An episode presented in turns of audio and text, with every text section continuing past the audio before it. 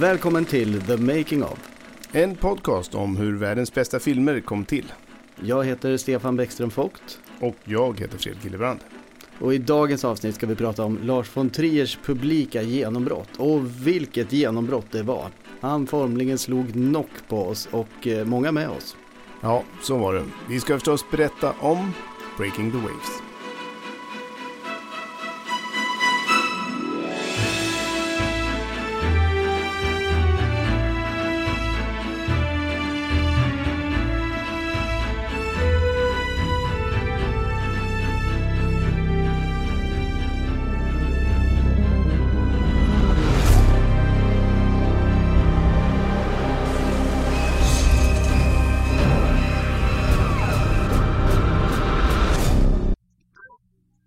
Film handlar ju om känslor och eh, en av våra stora bioupplevelser var ju just eh, Breaking Waves får man ju säga.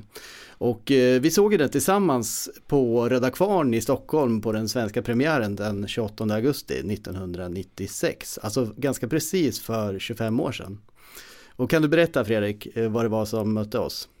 Ja, det var ju den där... Eh, vi, vi blev ju slagna i ansiktet ungefär. Ja. Han var en väldigt oförutsägbar regissör, det är han ju fortfarande. Och det är ju härligt, eh, en av hans styrkor absolut. Men och vi hade förstås sett hans första tre filmer och ja, inte minst Riket då som ju kom och som redan då var ett stort uh, mm. skifte i stil och sådär. Men vi visste ju ingenting om Breaking the Waves utöver att uh, ställa mig med typ. Och eh, det, var, det var en våldsam upplevelse faktiskt. Mm. Jag jobbade på Filmstaden Sergel vid den här tiden och eh, noterade att det var fler än vi som hade blivit golvade av den här filmen. Så vi, när vi släppte in folk så gav vi ut eh, pappersservetter att torka tårarna med, vilket mottogs med stor tacksamhet. Eh, för när folk eh, lämnade salongen så var det ju med rödgråtna ögon. Och det måste ju ändå gå till filmhistorien som eh, världens billigaste merch, eller hur? ja. Jag kan inte komma på en film under min livstid som har påverkat sin publik känslomässigt i den grad som Breaking the Waves gjorde. Nej, nej det skulle väl kanske vara då eh, Titanic eller något sånt där. Men eh, nej, mm. visst det var väldigt, väldigt våldsamt. Breaking the Waves är uppdelad i sju kapitel och en epilog. Eh, som inleds med en rocklåt från 70-talet som ackompanjerar ett stilleben. En eh, kontrast som slår an stämningen kan man säga. Och i dagens avsnitt om Breaking the Waves hade vi tänkt att låta de här låtarna sätta oss i rätt stämning. Så att vi kommer spela dem i rätt ordningsföljd och vi börjar här med Motte Hooples All the way to Memphis som inleder filmen. All the way from Memphis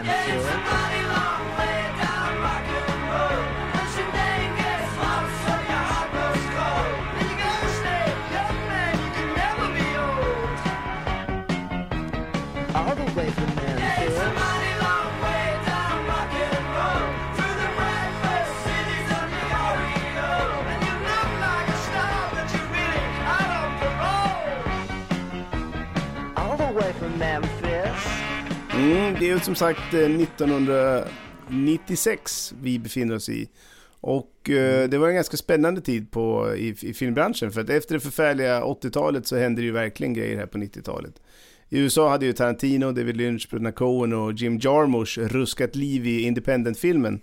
Mm. Och i Europa så hade ju regissörer som Kaurismäki, Kieslowski, Agnieszka Holland, Luc Besson, Juné Caroa, Kosturika och så vidare eh, satt sin prägel på eh, filmklimatet.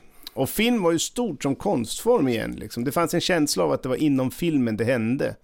Och även många författare som var stora vid den här tiden skrev ju filmiska böcker. Alltså ta Bret Easton Ellis, eh, Helen Fielding. Det var Bridget Jones va? Och... Just precis, Bridget Jones mm. eh, och eh, Nick Hornby, Roddy Doyle och så mm. vidare. Och det fanns någon form av liksom korsbefruktning mellan film och litteratur som var intressant och levande. Liksom. Mm. Alltså böcker har man ju filmatiserat alltid och det var ju inget unikt med. Men film, böckerna var liksom filmaktiga så att säga. Så de re refererade lite till, till filmen. Och det var även i det här klimatet då som uh, lyckopillren växte fram och beskrevs i, i den där Prozac Nation då, som var kontroversiell.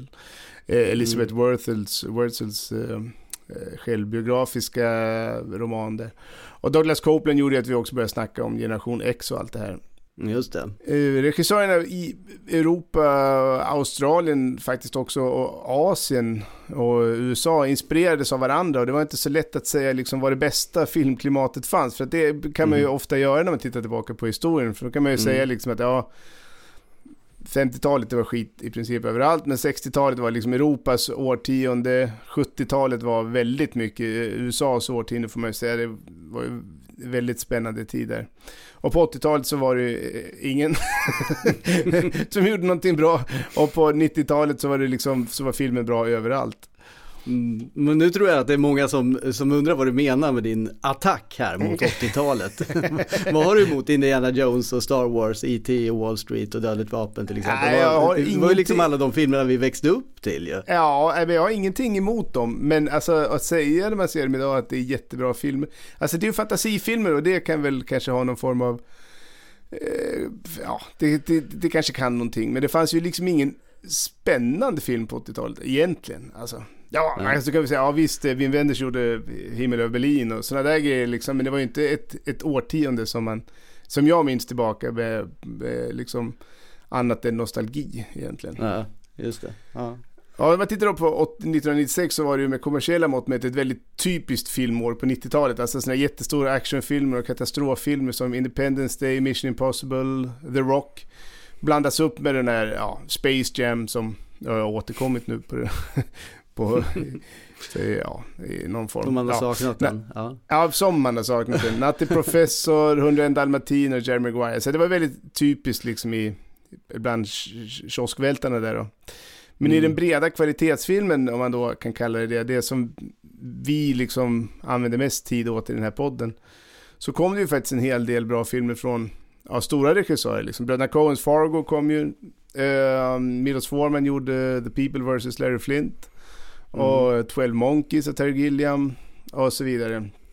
Trainspotting och Tarantino han eh, fortsatte ju att sätta sin prägel på filmindustrin i USA och eh, From Dusk Till Dawn då som Robert Rodriguez regisserade och Tarantino hade skrivit då, kom ju det här Mm. året. Och Wes Craven gjorde ju comeback med Scream, det är också, alltså om man Mm. säger bred film så är det ju faktiskt en väldigt bra eh, skräckfilm. Mm, och så i Australien då, eh, Jeffrey Rush eh, med Shine och Baz Luhrmann klev ju in Mm. på den stora internationella scenen med Romeo och Julia.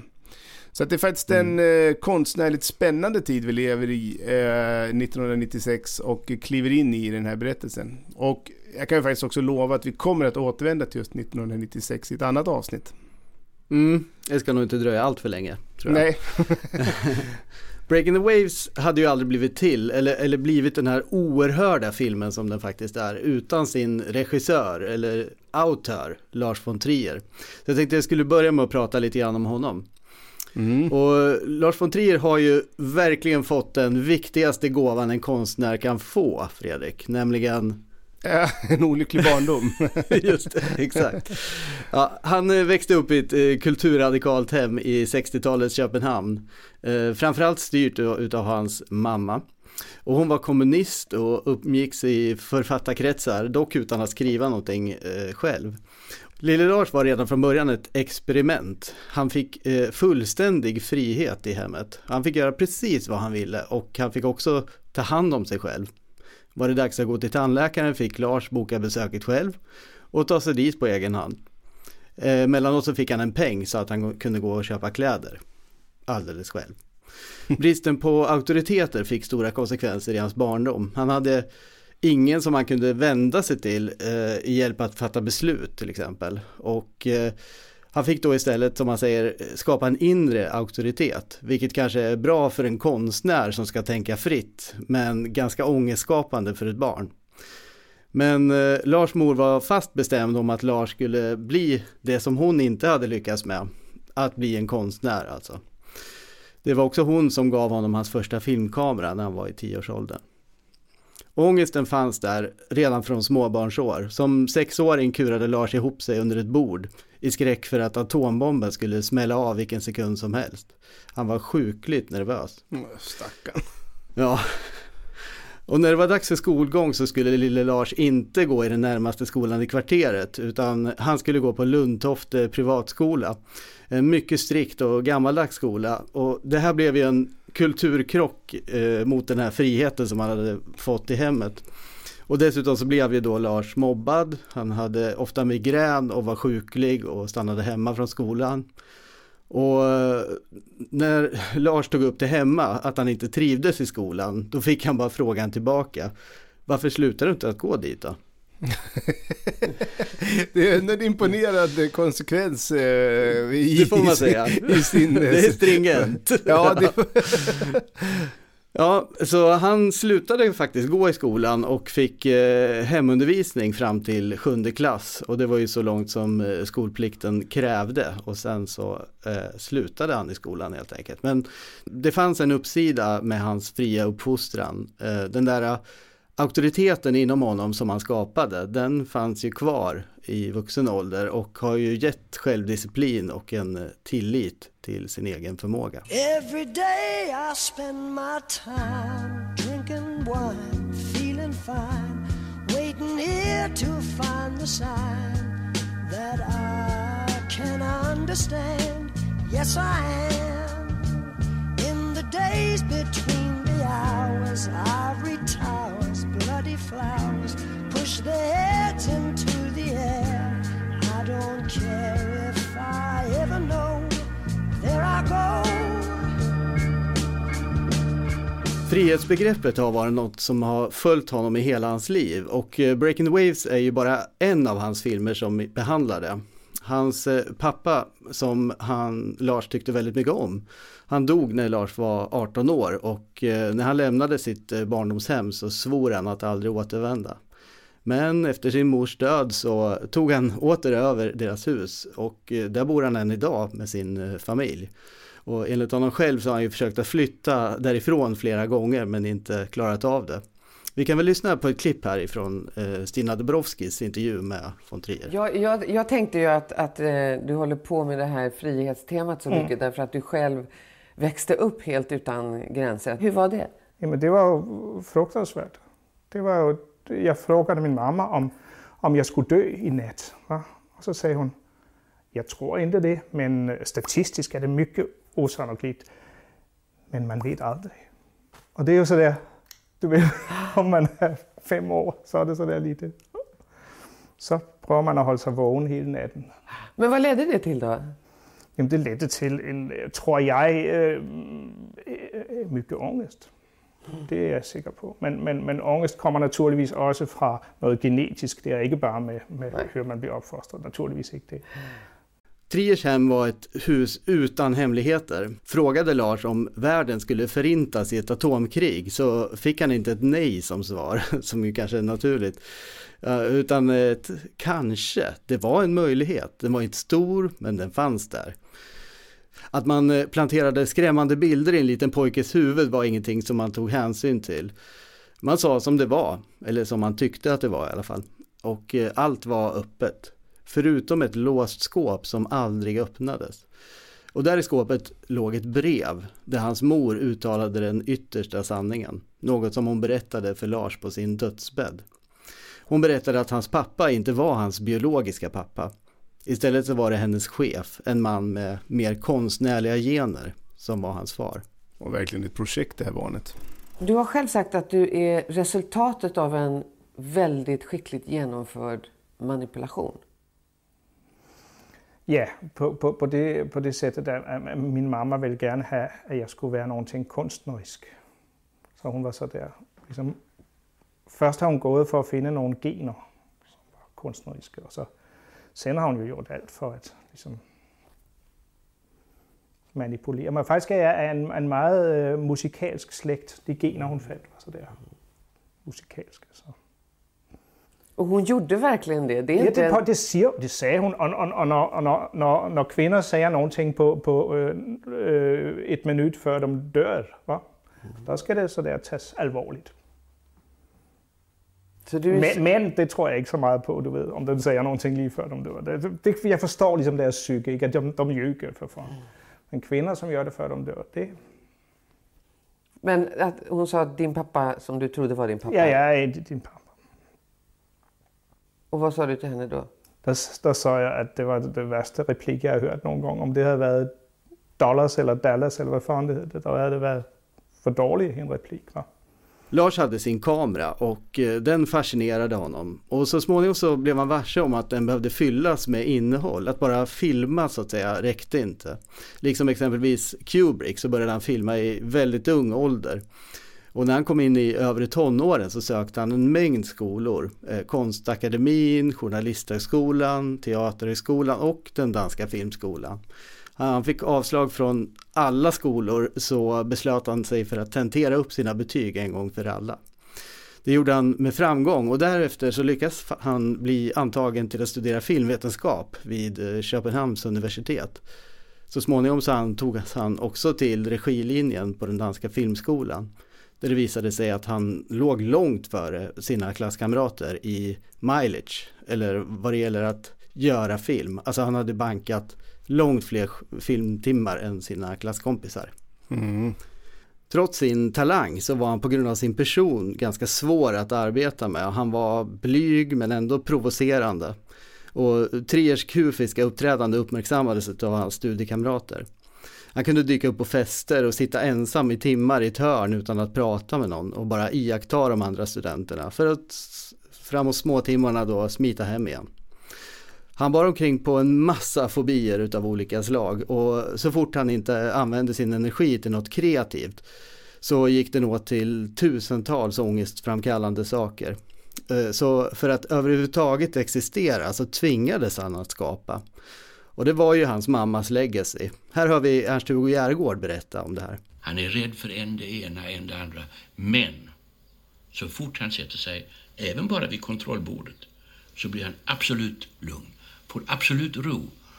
Och eh, jag vet när vi, var inte alls länge sedan som jag ringde honom och det, det säger väl lite grann om en sida som inte man i första hand tänker på. Poeten Lars von Trier. Jag ringde honom och så sa jag, hur är det med dig Lars? Det gick så gott. Vadå? Nej, det är min cancer. Ja, men du har ju inte cancer. Nej, men jag tror. Ja, Jo men kära, det gör vi ju alla. Det tror jag varenda morgon också. Jo, jo, jo, jo. Men nu har jag kommit att göra. Hur då? Jag har köpt mig en kajak. En kajak? Vad fan, det är kallt. Du kan inte... Du, du, du, du. Nej, men så snart jag sätter mig i kajaken, då försvinner angsten. För jag måste hålla balansen. Så sa det är en del av hemligheten, både för dig och mig, att vi, du, vår verkliga kajak, det är ditt filmarbete och mitt skådespeleri. Det är vår kajak. Det är, där, det är där, på det sättet vi kan hålla balansen. Det var någon gång i tonåren som Lars Trier blev Lars von Trier. Och det var en av hans typiska ironiska nycker. Hans eh, farfar Sven Trier bodde i Tyskland och brukade korta sitt namn när han skrev det eh, så att det blev SV Trier. Varför ett namn som Sven skulle behöva förkortas. jag skulle just, men, han hoppades att skulle heta Ib eller någonting. Ja, ja. ja. Ja, det gjorde i alla fall att han eh, liksom eh, började betitlas som, som, som Sven von Trier då istället, som tolkade V som ett von. Eh, och det här blev liksom en anekdot då, som berättades eh, muntert då i hans eh, släkt helt enkelt. Mm -hmm. Och det var egentligen kanske ursprunget. Och, och sen så tar ju von Trier själv upp referenser där konstnärer har tagit adelstitlar och det finns ju faktiskt fler än vad man kan tro. Strindberg undertecknade sina brev under en period med Rex, vilket var en beteckning för kunglighet. Det kan, du, det kan du gott eh, inbilla mig, det, det har jag inte svårt att tro på. Nej, och det finns ju många dukes och counts inom, inom jazzen också, som, och, och jazzen var populär i hans hem. Och så småningom då eh, inom filmen så fanns ju också då från von Stroheim och von Sternberg som, som ju hade tagit sina eh, i efternamnen, vilket ju inte gjorde att de fick sämre positioner i Hollywood. von Trier och friheten, von Trier och manifesten, de hör ihop så att säga. För von Triers karriär har ju hela tiden handlat om att ge sig själv begränsningar. Och det är väl den auktoriteten där inom honom som talar. Men begränsningar kan ju också vara befriande.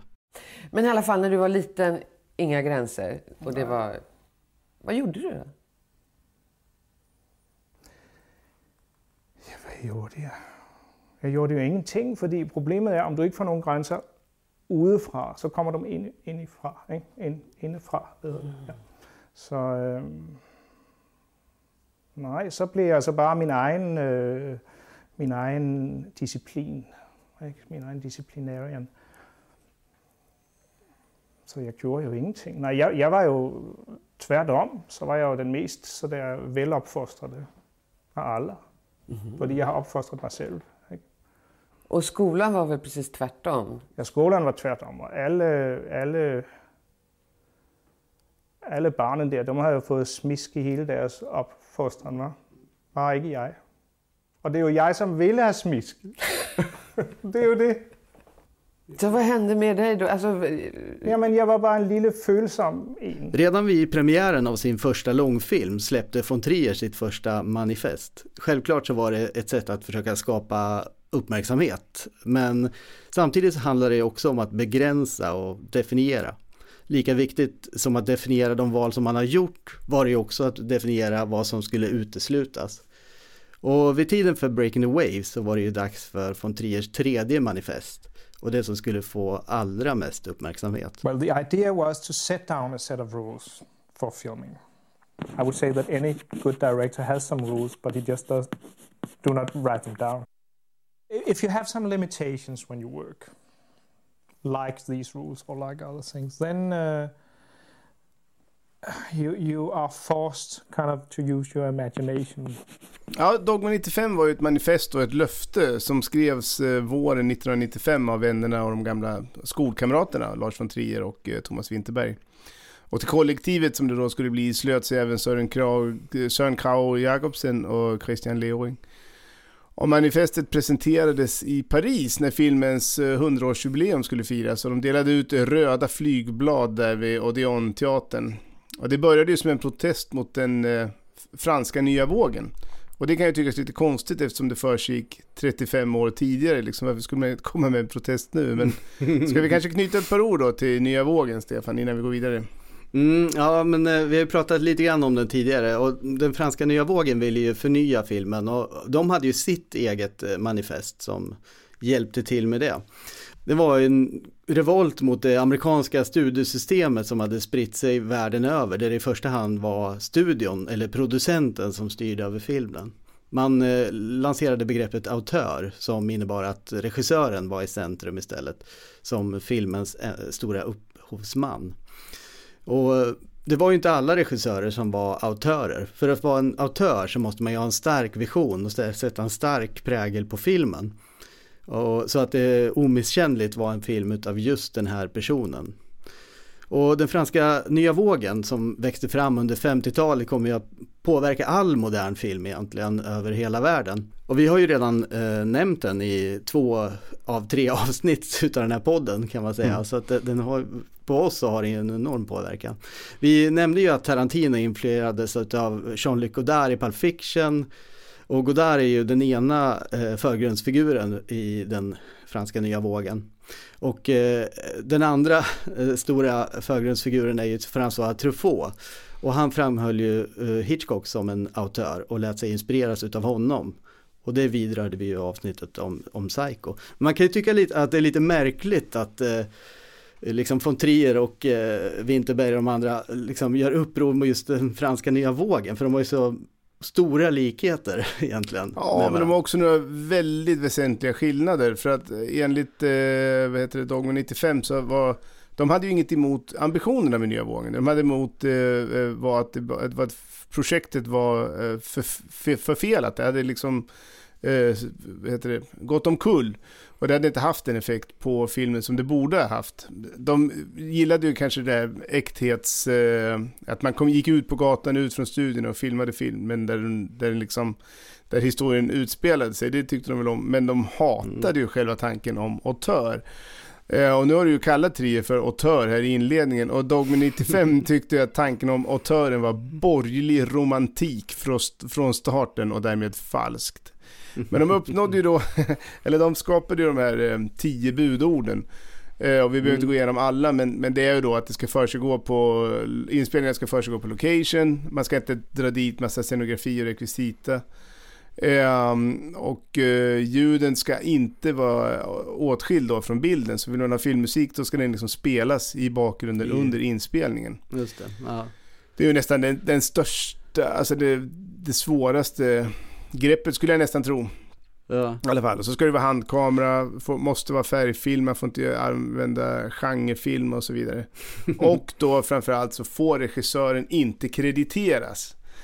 eh, så det var i alla fall ett ganska stort avstamp från, eh, eh från eh, nya vågen då. Och när det här kom så blev det ju ganska hånat och många tänkte att fan, det där är ju bara trams, liksom att det är ett jävla stunt eh, för, medie, för medierna bara. Liksom. Och så gick det ett par år innan första filmen kom och det var då 98. Och det var Thomas Winterbergs Festen. Och efter festen så kom Idioterna. Och efter mm. Idioterna kom Sören Kragh Jacobsens Mifunes eh, Sista Sang.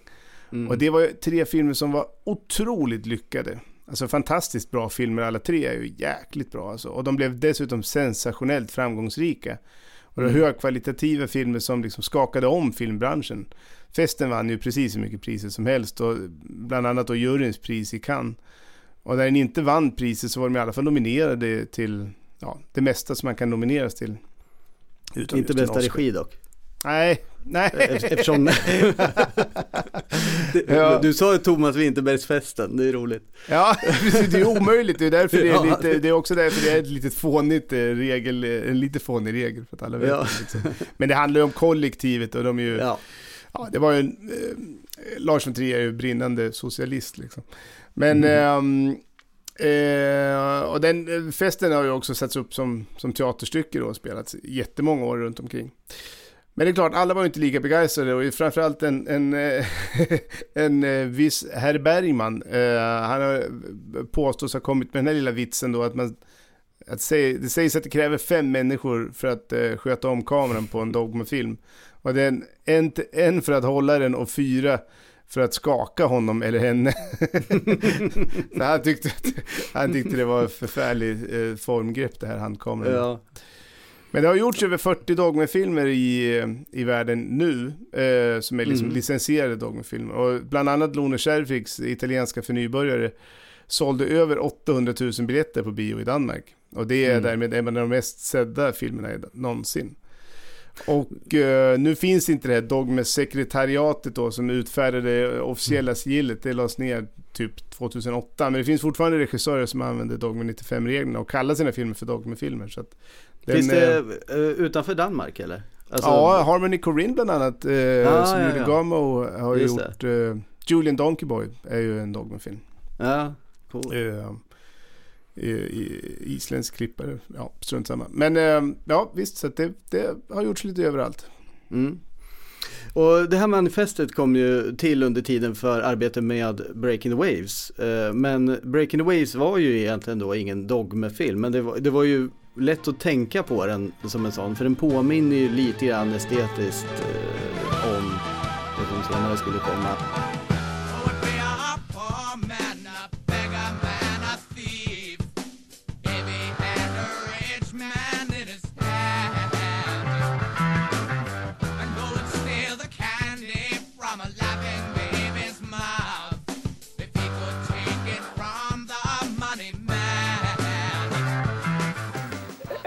Kunst eller øh, kreativ udfoldelse består i virkeligheden i begrænsninger, nemlig alt det, som man intet siger, alt det, som man klipper fra i filmen, alt det, som er uden for lærredet, når man gør en, en målning. Så derfor så, så er det meget, synes jeg, det er helt naturligt at lave en beskrivelse af, hvad man ikke har med. Så har man ligesom defineret sit, sit spilrum. Som sagt, von Trier hade ett behov av att definiera och kategorisera och därför så var eh, ju Lars von Trier den regissör i världen nu som har skapat flest trilogier. Oavsett om det har varit en intention från början eller om det bara har blivit så. Eller ja, nåja, det kanske finns någon sån här obskyr martial arts-regissör som har skapat fler. Det är så att, eh, säker på att vi kommer bli, få en massa pisk för det här. Men eh, man får ta det med en nypa salt. Men i alla fall, von Trier gjorde ju senast nu sin depressionstrilogi, som han kallar det för, med Antikrist, Melancholia och eh, Nymphomaniac. Och innan det så var det ju Amerik Amerika-trilogin som också kallas för Land of Opportunities med eh, Dogville och Mandalay och eh, den ännu inte gjorda Washington. Den skulle ju ha gjorts 2006 egentligen. Mm. Så det är egentligen inte en trilogi kanske. Och redan i början av sin karriär så gjorde ju von Trier sin Europa-trilogi med dystopiska betraktelser utav Europa. Det var ju The Element of Crime, Epidemic och Europa. Och eh, på Europa-trilogin så följde ju då Breaking the Waves som var den första filmen i hans Guldhjärta-trilogi som följdes av Dancer in the Dark och eh, Idioterna då. Det som är intressant med det här är ju att eh, filmerna följer varandra åt, inte bara genom temat utan också genom estetiken. Och varje ny trilogi har ju inneburit ett brott mot eh, principerna i den föregående. Eh, det går ju liksom att se en tydlig utveckling i Lars von Triers filmskapande som kanske inte är lika lätt att se hos många andra regissörer. Och den här utvecklingen går ju att likna med de bästa musikernas karriärer skulle jag säga. The Beatles eller Radiohead eller David Bowie. Eh, och Bowie då för övrigt är ju en av von Triers inspirationskällor och kommer ju att återkomma i det här avsnittet. Ja, det gör han ju. Och det är ju med det här perspektivet vi kan betrakta Breaking the Waves. Den var alltså ett brott mot det som man hade gjort tidigare. För det var alltså Europa-trilogin som föregick den. Och den i sig var ju ett uppror mot det filmklimat som rådde vid den här tiden.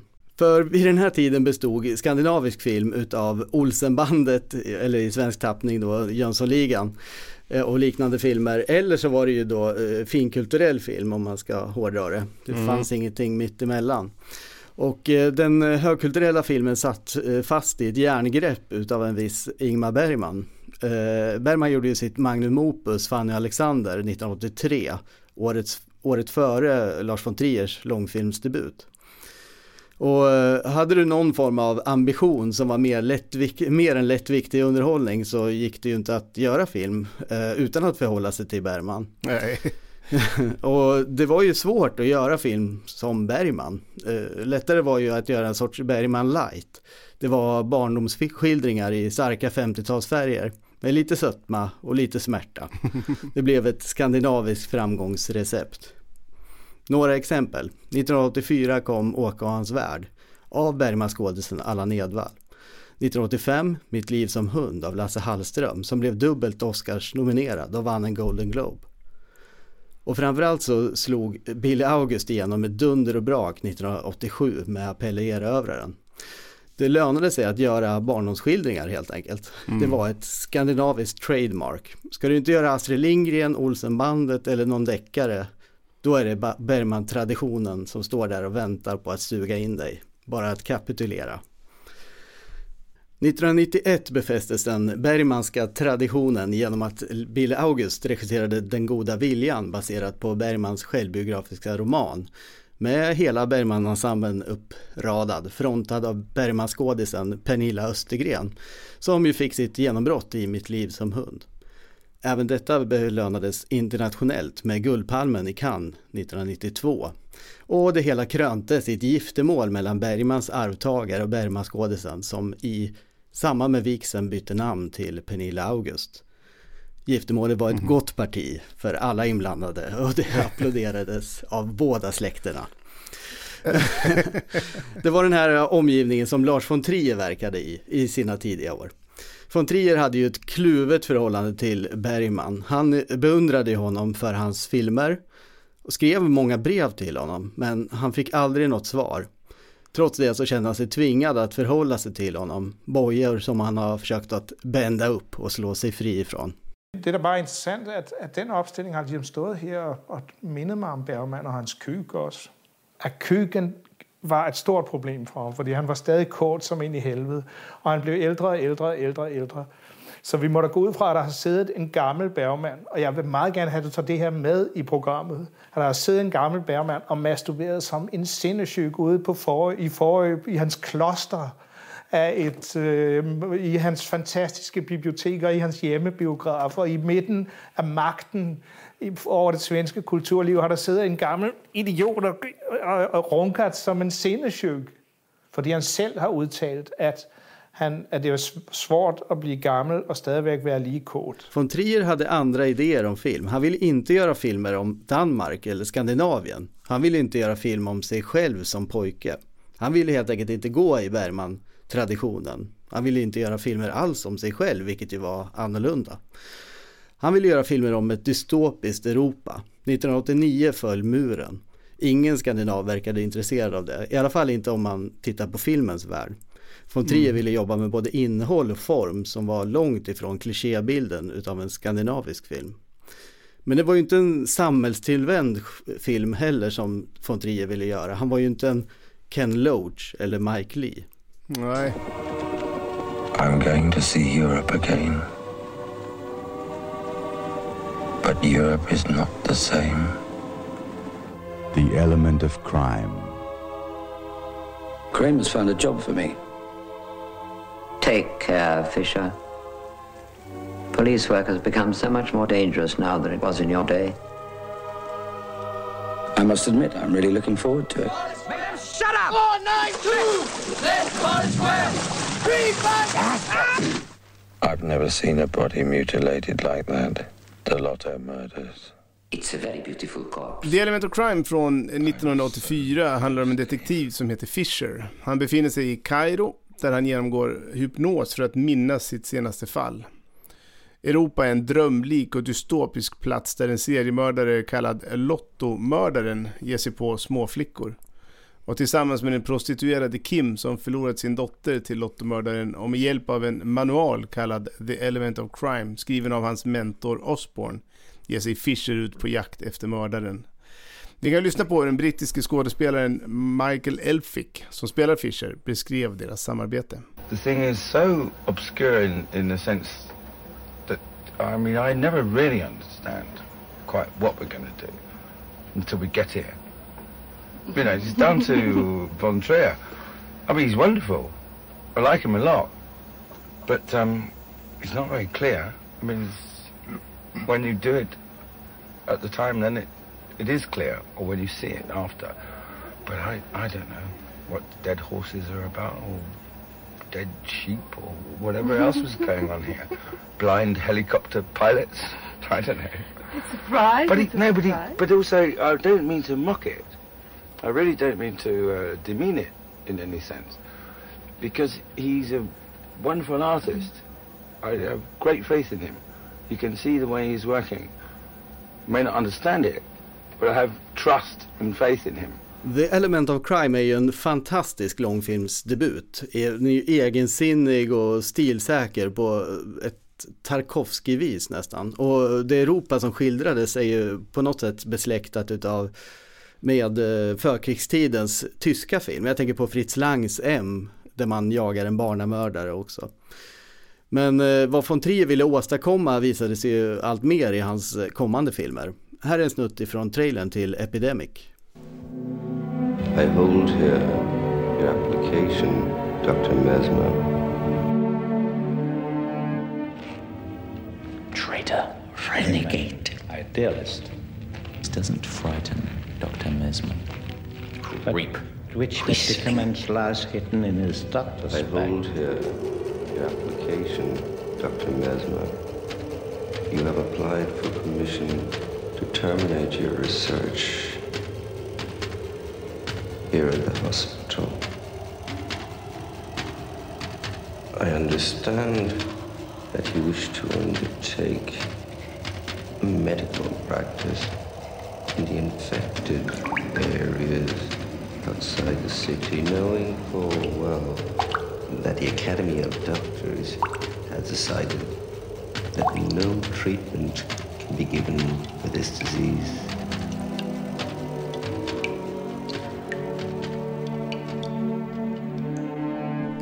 Epidemic kom 1987 och hade en ramhistoria som satte hela berättelsen i en sorts ironisk dager. Och här blir Lars von Triers ironi väldigt tydlig. För filmen inleds med honom själv och hans manuskollega Nils Wörsel. De har slutfört manuset till deras nya film, Kommissarien och Horan, som var en tydlig referens till uh, The Element of Crime. Och hela manuset finns sparat på en diskett, om ni vet vad en diskett är. Men ja, de är nöjda. Men innan de hunnit börja fira så raderas hela innehållet på disketten och de har nu bara fem dagar på sig att leverera ett nytt manus till filmkonsulenten. Och istället för att skriva om manuset bestämmer de sig för att skriva om en epidemi som sprids över Europa och samtidigt som de gör det drabbas Europa av en verklig pandemi. Mm, en pandemifilm. Ja, en, pan, en av de som inte har fått ett jättestort uppsving här under corona. ja, Epidemic hade en tydlig postmodern stil som man tolkade postmodernism då på 90-talet. Och den visades i kategorin Un certain regard i Cannes. Men det var med hans nästa film då, Europa, som eh, den ju väl faktiskt heter. Eh, ja. På det sättet. Mm. som han skulle kröna sin Europa-trilogi. Och vi kan väl lyssna på Max von Sydows hypnotiska röst som inleder filmen. Yes. You will now listen to my voice. My voice will help you and guide you still deeper into Europa. Every time you hear my voice, with every word and every number, you will enter a still deeper layer, open, relaxed, and receptive. I shall now count from one to ten. On the count of ten, you will be in Europa. Europa var influerad av Frans Kafkas Amerika. Och eh, återigen så var Europa en drömsk och mörk plats skildrad i noir-stil. Jean-Marc Barr spelade Leopold Kessler, en naiv amerikan som tar jobb på Centropa Railways i Tyskland eh, efter andra världskriget. Han förälskar sig i en femme fatale som tillhör en nazistisk kampgrupp, Die Werwolfen. Och hans eh, farbror spelas av Ernst-Hugo Järegård som vi skulle återse i Riket eh, några år senare. Jag gick ju på European Film College i Danmark 1992 till 93, alltså tiden mm. strax efter Europa. Och eh, jag spenderade många år på 90-talet i Danmark och det gjorde ju även du, all, än, ännu mer. Ja, och, jag, har inte kommit, jag har inte kommit hem än. Nej, exakt. Nej. jag tyckte att liksom det, det, filmklimatet och ungdomskulturen i Danmark på 90-talet var mer framskridet än det svenska i, i Stockholm då. Mm, och absolut. Stockholm som jag älskar framstod i alla fall som en mycket mer isolerad och sluten plats än vad Köpenhamn var. Det var en del av Europa på ett annat sätt. Dansk film blickade också utåt. Ja, alltså det var ju så, det, var, det känns ju som att Bergmans våta filt fortfarande låg över Sverige och det, det hände ingenting. Eh, på något sätt. Och det, det, var ju inte Bergmans fel, men det var liksom någon form av, eh, eh, vad ska man säga, nästan sån här PTSD. Eh, liksom. Mm. Folk ja. kom inte vidare eh, efter det. Jag visste inte hur de skulle förhålla sig till det. Europa gjorde ett enormt intryck på nästa generations danska filmskapare. Det var den filmen som de pratade om helt enkelt. Eh, men eh, det skulle komma mer ifrån von Trier och en hel dansk filmvåg skulle ju komma. Samma som år som Breaking the Waves hade premiär 1996 så kom ju Pusher av den blott 26-årige Nicolas Winding Refn eh, som var son till von Triers klippare Anders Refn. Och eh, den var ju en game changer som vi kanske får återkomma till. Den här var ju, liksom om folk pratade om Europa, unga människor, så var ju Pusher, alltså den var ju Köpenhamnsfilmen nummer ett skulle jag säga. Ja, visst är det så. Mm. Visst är det så. Och 1998 då så kom eh, Thomas Winterberg med Festen och eh, då var den danska filmvågen i full framåtrörelse. Direkt efter Europa så började von Trier skissa på manuset till sin nästa film, sin nästa trilogi. Det var ju dags att lämna dystopier och berätta en helt annan typ av historia. Han ville arbeta med det han kallade för ultimativa idéer, idéer som var kompromisslösa och eh, orubbliga. Han ville göra en film om godhet. Han mindes en bok som hette Guldhjärta, en barnbok som gav starkt intryck på honom som barn. Då. Det var en eh, bilderbok om en liten flicka som ska ta sig igenom en skog med brödbitar och annat i fickorna. Och hon ger sig in i den här skogen för att mata djuren och när hon har tagit sig igenom skogen så står hon där naken och utan vare sig kläder eller andra tillhörigheter. Och slutrepliken i boken var Jag klarar mig bra i alla fall. Von Trier menar att det var ett uttryck för martyrrollen i dess yttersta konsekvens. Bess och Guldhjärta har ju många gemensamma nämnare. Oskuldsfulla och extremt godhjärtade. De ger tills de inte har något mer att ge. Till och med sitt liv i bäst fall. Mm. Tänk att det skulle vara så kontroversiellt. Von Trier ville ju också göra en film om mirakel. Och så skulle den vara helt naturalistisk. Han skulle skildra detta mirakel då på ett mycket, mycket realistiskt tillvägagångssätt. Arbetsnamnet var Justin och det här har jag funderat en hel del på varför. Det är för att huvudkaraktären hette inte det utan hon hette från början Caroline. Men som sagt då manuset kallade han för Justin och eh, det finns en romanserie om Justine och hennes syster Juliette som skrevs för franska revolutionen av en viss Marquis de Sade. Mm -hmm. Den utforskar systrarnas eh, sexuella resa under tonår och tidigt vuxenliv, eh, som de börjar också som nunnor i ett kloster. Och det är en resa som, även om den inte är lika utpräglad som i hans senare verk, eh, så innehåller den just draget av sadism. Böckerna om Justine och Juliette bannlystes av Napoleon och eh, till slut så gjorde det att eh, de Sade fick sitta i fängelse sina sista 13 år i livet. Och det här var ju såklart orsaken till att von Trier använde just arbetsnamnet Justin. Eh, för det finns ju ganska många likheter i Breaking the Waves-berättelsen. Då. Mm.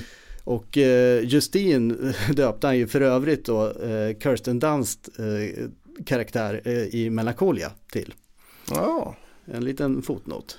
Med Breaking the Waves i alla fall så ville von Trier skapa en erotisk film, inte en porrfilm, men en film som skulle beröra erotiken som ett centralt ämne. Det första utkastet till manuset såg ut ungefär så här. Den skulle spelas in på engelska och utspela sig i tidigt 1960-tal. Huvudkaraktärerna var en språkprofessor vid namn John, lyckligt gift med en av sina tidigare elever, Caroline. Och de har ett litet barn och bor i en större europeisk stad. Och plötsligt drabbas John av en stroke, han blir allt sjukare och sjukare och förstår att han aldrig kommer kunna ha ett normalt liv igen. Och så uppmuntrar han sin fru Caroline att ta en älskare och berätta om äventyren för honom. Caroline följer hans önskan och tar ett eh, antal affärer med olika män. Hon tvingar John att berätta sina innersta sexuella fantasier eh, så hon kan förverkliga dem för honom. Liksom. Och deras barn blir fråntaget dem av Carolines föräldrar som anser att Caroline håller på att tappa förståndet. Och Johns tillstånd förvärras ytterligare och han är nära döden. Av förtvivlat så uppsöker Caroline en man med ett notoriskt rykte. och sexakten leder till hennes död. John återhämtar sig och står i sista scenen på kyrkogården med deras lilla pojke i famnen och ser på Carolines grav. Mm. Lars visste ju att det var svårt att komma igenom sina visioner, framförallt om det fanns någonting kontroversiellt över dem. Så att för liksom komma så nära sitt mål som möjligt så var man tvungen att förhandla med de investerare man behövde då. Om du vill ha 10 så måste du kräva 20 så att du går sönder och säga att du går sönder om du får 15 och så hela tiden veta att du kan backa helt ner till 10. Och som jag har förstått det så gick de första versionerna av manuset betydligt längre i både liksom sexualitet, övergrepp och också i sentimentalitet. Och det var mm. helt medvetet, för därifrån kunde man börja förhandla och ta bort det värsta och ändå hamna liksom på en nivå som tidigare inte har setts eller som i alla fall var visionen. Men om man hade då börjat på den sista versionen, då hade de säkert börjat hacka i den och, och, och, då hade det blivit helt ofarligt. Mm. Jag tänker på eh, hur Hitchcock förhandlade med sensorerna om duschscenen i Psycho. Det är ja, precis. Jag tycker det verkar, ja, de verkar ha lite samma tillvägagångssätt där. Ja. Och jag läste en historia när filmen kom, eh, som jag, jag har inte kunnat hitta den artikeln nu. Eh, men eh, att P.O. Enquist eh, skulle ha fått en kopia av manuset för att eh, ja, Trier gillade Enquist och ville höra hans åsikter. Mm. Och han läste det där och fattade inte vad fan det var han läste. Han tyckte det där kommer ju bli en jävla pekoral liksom. Det, ja. det är ju hopplöst det där liksom. Så han visste inte riktigt hur han skulle svara. Men när han så såg filmen efteråt så var ju han, liksom alla andra, liksom fullständigt golvad och han förstod liksom att okej, okay, Lars han har en vision som få andra har.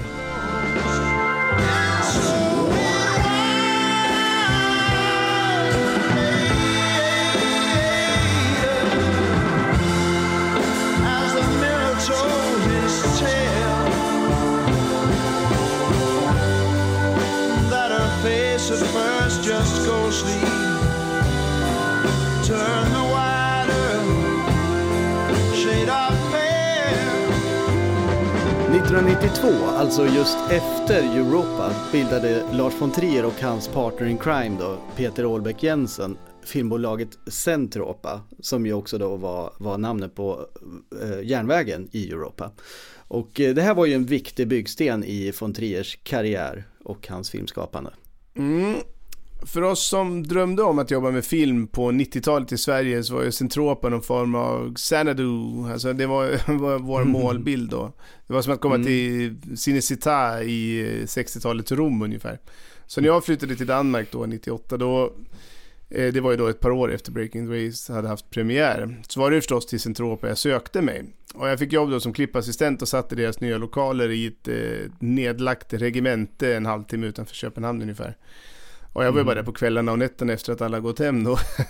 Sen hamnade jag i tv-branschen så att jag har bara följt Centropa utifrån då som betraktare. Och de bildades då för att skapa kvalitetsfilm och för att stödja lågbudgetfilmer både i Danmark och, och utomlands då. Och de hade ju redan från början blicken riktad mot hela världen. Och hade liksom, Trier hade med sina filmer så hade de liksom väldigt odanska ambitioner. Och här i Danmark har ju jantelagen väldigt väl fatt. Kan du dra telegramversionen av jantelagen, Stefan? Nej, det tycker jag du får göra själv. Ja, jag bo- ja okej, vi tar det. ja, jantelagen dyker upp i den eh, norsk-danska författaren Axel Sandemoses roman En flykting korsat sitt spår. Och lagen har ju då eh, tio punkter som alla har till syfte att förminska jaget hos medborgarna i den fiktiva danska landsorten Jante. Där alla fostras till att tro att de är helt, helt lika. Och den består av tio budord som innehåller eh, meningar som du ska inte tro att du är något, du ska inte tro att du vet mer än oss, du ska inte tro att du kan något. Och Mm. andra sådana uppmuntrande meningar. Och det är naturligtvis, eh, det är naturligtvis eh, fiktion, men jantelagen är liksom en del av kulturen i det danska samhället. Och det är den ju också i Sverige, så det är ju en skandinavisk eh, Får jag, kultur. får jag fråga en sak? Alltså Ja. jag tänker du som har bott nu ganska länge i Danmark. Hur, hur skulle du säga, liksom om du jämför Sverige och Danmark med jantelagen, var, var, var sitter den djupast? Ja, det, jag tycker den sitter klart djupast i, i Danmark. Danmark är otroligt eh, bra på att eh, dissa sina succéfulla eh, atleter. Alltså först både hissa och dissa. Alltså, man, ska, man ska inte tro att man är något. Alltså, på e- å ena sidan så är det ju, finns det ju fortfarande den här liksom, som det också är i Sverige, att om det är något som går bra i utlandet som är dans så blir man väldigt, väldigt, väldigt stolt. Men i det ögonblicket det inte går bra längre, då ska man jävlar i mig sågas och Det visste man väl att det var sådär liksom. Ja, precis. Att det, det, på det sättet tycker jag faktiskt att, det är, att, att den är lite tydligare i Danmark. Mm. Eh, I Sverige handlar det alltid om att bara vara bäst. Liksom. Men, Mm. Ja men då menar du liksom att eh, Centropa var någonting som bröt emot jantelagen? ja, precis. För att de här föddes ju då med en sjuhelvetes övertygelse om att de var något. Och att de kunde något och att de var bättre än alla andra. Mm. Och de vågade drömma stort och ambitiöst som ja, väldigt få andra i Skandinavien. Så för att locka till sig folk med talang så valde de liksom att decentralisera besluten. Eh, och varje nytt projekt blev nästan som ett nytt bolag som, som var autonomt då.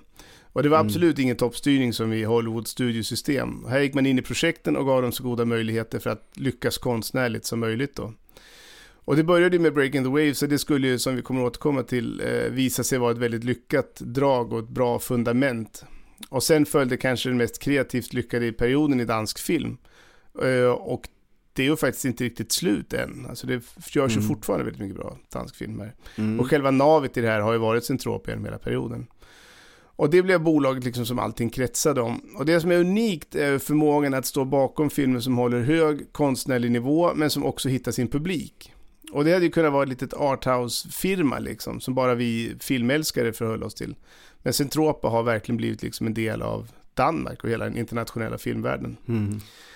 För efter Breaking the Waves kom ju en hel del viktiga filmer och flera av Thomas Winterbergs och Susanne Biers filmer eh, har gjorts hos Centropa. Inte alla då, men, men många av dem. Och de har ju båda två en tendens att vinna en jäkla massa internationella priser. Mm.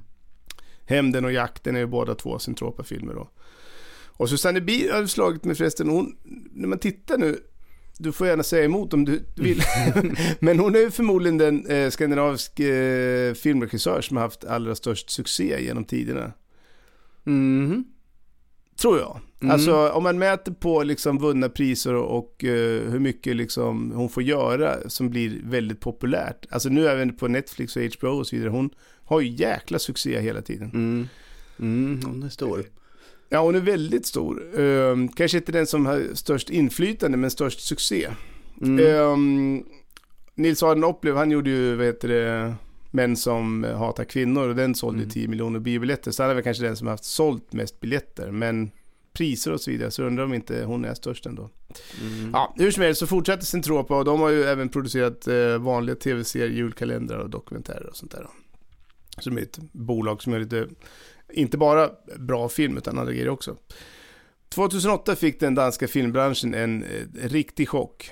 Då valde nämligen de självutnämnda rebellerna från Centropa som alltid varit i krig mot etablissemanget, nämligen att sälja hälften av bolaget till själva kärnan i, etablissemanget. Världens äldsta produktionsbolag och Centropas inkarnerade huvudfiende Nordisk Film. Ja just det, det är som SF. Liksom, Ja, precis. ja. Det, kan man, det kan man verkligen säga. Det är Danmarks SF. Och jag Mm. vet inte riktigt eh, helt vad som låg bakom. För, men de hade ju bra finanser, så det var liksom ingen kris, eh, det var ingen krishantering. Men de, Mm. det som de säger och som förmodligen också stämmer är att de, för att lyckas hålla på de stora regissörerna så behövde de mer finansiering. Och eh, för att ge dem större budgetar då, alltså per fly och just BIR och, och de här då. Mm. För att annars skulle de bara flytta ut och göra film utanför Danmark. Ehm, och det kapitalet hade Nordisk Film då. Som ägdes av Egmont, eller fortfarande ägs av Egmont. Mm. Och när bolaget köpte så kom Ålen med några väldigt typiska citat för, för honom.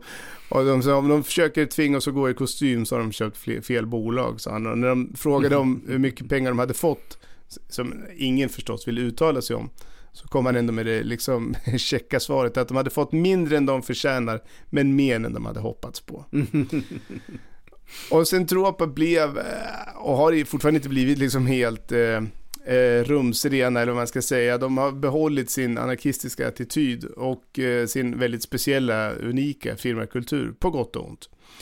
Och 2017 då när metoo-bomben briserade var dansk press på hugget eh, och letade efter historier. Och Ålen var ju förstås då med sin kontroversiella provocerande stil och sin, sina feta cigarrer.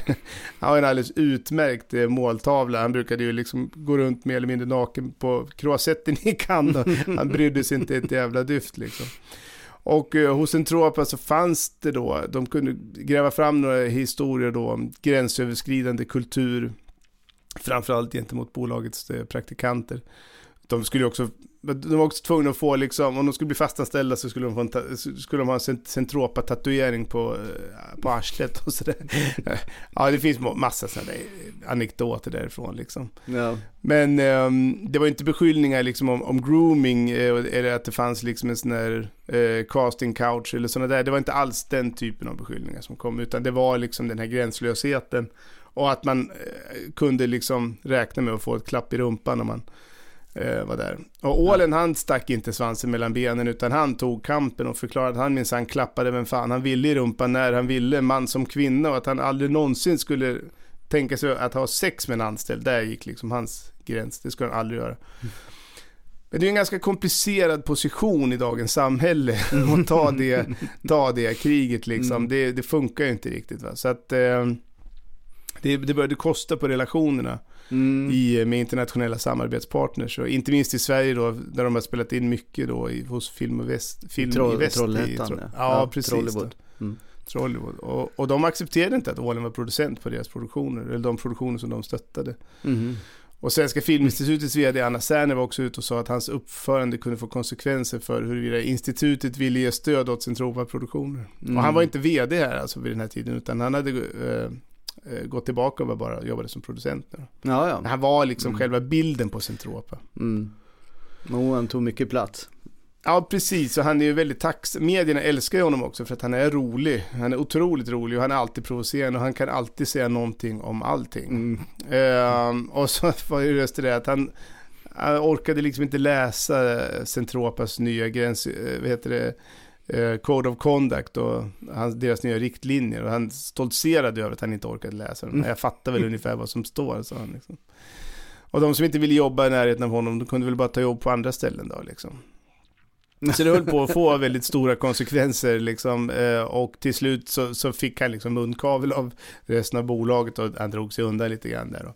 Samtidigt Ja. som de här beskyllningarna kom så kom det också ett väldigt stort stöd eh, hos eh, nuvarande och tidigare medarbetare som backade både Ålbäck och eh, Centropa då. Och vågorna Mm. la sig ganska snabbt.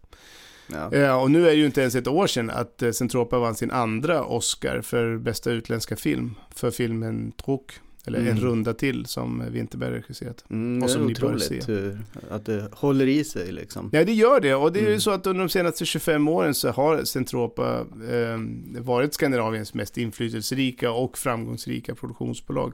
Det kan det liksom inte råda två åsikter om. Mm. 1993 bildades EU och då kan man tänka sig att det banade väg för en filmskapare som ju precis just hade gjort en trilogi om Europa. Och så var det. Men eh, finansieringen utav Breaking the Waves var extremt invecklad och vi ska inte gå in på alla detaljer eh, för det blir tråkigt men jag har ju valt ut några för att eh, ge en liten insikt i hur det såg ut. Och det som drog upp budgeten var att de skulle filma på Yttre Hebriderna utanför Skottland. Det var inte ett särskilt tillgängligt område Nej. kan man säga. Och dessutom så ville von Trier fånga den storslagna naturen där då i cinemaskop. Mm. Och budgeten sattes då till knappt eh, 60 miljoner kronor och i dagens penningvärde blir det ungefär 80 miljoner kan man säga. Eh, Och det var väldigt mycket pengar förstås. En normal svensk film låg på kanske 15 miljoner i budget på den tiden. Mm. Von Triers Europa var ju ett eh, påkostat projekt och det hade kostat 28 miljoner danska kronor. Och spelat in ungefär sju, det vill säga en fjärdedel utav sin budget. Och det var ju inte ett track record som lockade finansiärer direkt om man säger så. Så eh, det går liksom att, inte att överdriva rikets påverkan på möjligheterna för att finansiera Breaking the Waves. Tack. Ni svenska vakttorn. Med plutonium tvingar vi dansken på knä. Här, Danmark. Utskitet av kalk och vatten. Och där, Sverige. Hugget i granit. Dansk jävlar. Dansk jävlar! Det var med Riket som von Trier blev känd för allmänheten. Riket var en tv-serie i fyra delar som gjordes i syfte med att få finansiering av Breaking the Waves. Och Riket blev en enorm succé och såldes till över 30 länder. Von Trier var ju inte nu bara erkänd som eh, en konstnärligt spännande regissör utan nu kunde han också dra in pengar. Men det var mer än så. Det var med riket som stilen som skulle utvecklas ytterligare i Breaking the Waves kom till. För riket gjordes med handkamera och enkel ljussättning och, och jump cuts. Eh, kan du förklara jump cuts lite snabbt? Normalt man klipper vill man ha mjuka övergångar så det känns naturligt. Och när man jump-cuttar så klipper man liksom i en handling så man kan ha handen i fickan. Så klipper man direkt till att någon har handen i, eh, vid munnen och eh, röker en cigarett eller någonting Ja. sånt. Så att man springer över liksom ett skeende. Precis, och det, alltså det, de finns det gott om i, i Breaking the Waves, det, det kan man säga. Så att, eh, fattar ni inte vad Absolut. Fredrik menar så får ni bara kolla på filmen helt enkelt. Von Trier, han hade ju tittat på den amerikanska tv-serien Homicide på svenska Uppdrag Mord. Den satt ju vi klistrade vid. eh, Ja, det var ju så jävla bra. Eh, skapad av David Simon som senare skulle göra The Wire förstås. Och eh, von Trier tyckte att de, särskilt de allra första avsnitten var otroligt intressanta. Inte minst i klippningen som han beskriver då som våldsam och den bryter mot alla regler. Och det var det här med Ja, det var också cuts. nytt. Alltså, Ja. Det var ju så långt ifrån Hill Street Blues man kunde komma. Liksom. Mm.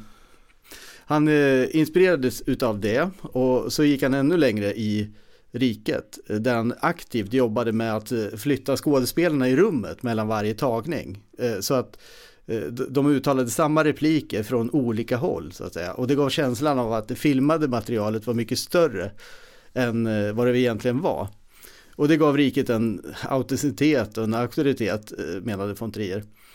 Och det här var ju ett stildrag som han faktiskt har fortsatt med att eh, använda sig av efter Guldhjärta-trilogin. Jag tror att Dogville mm. till exempel kan man se det i också. Mm.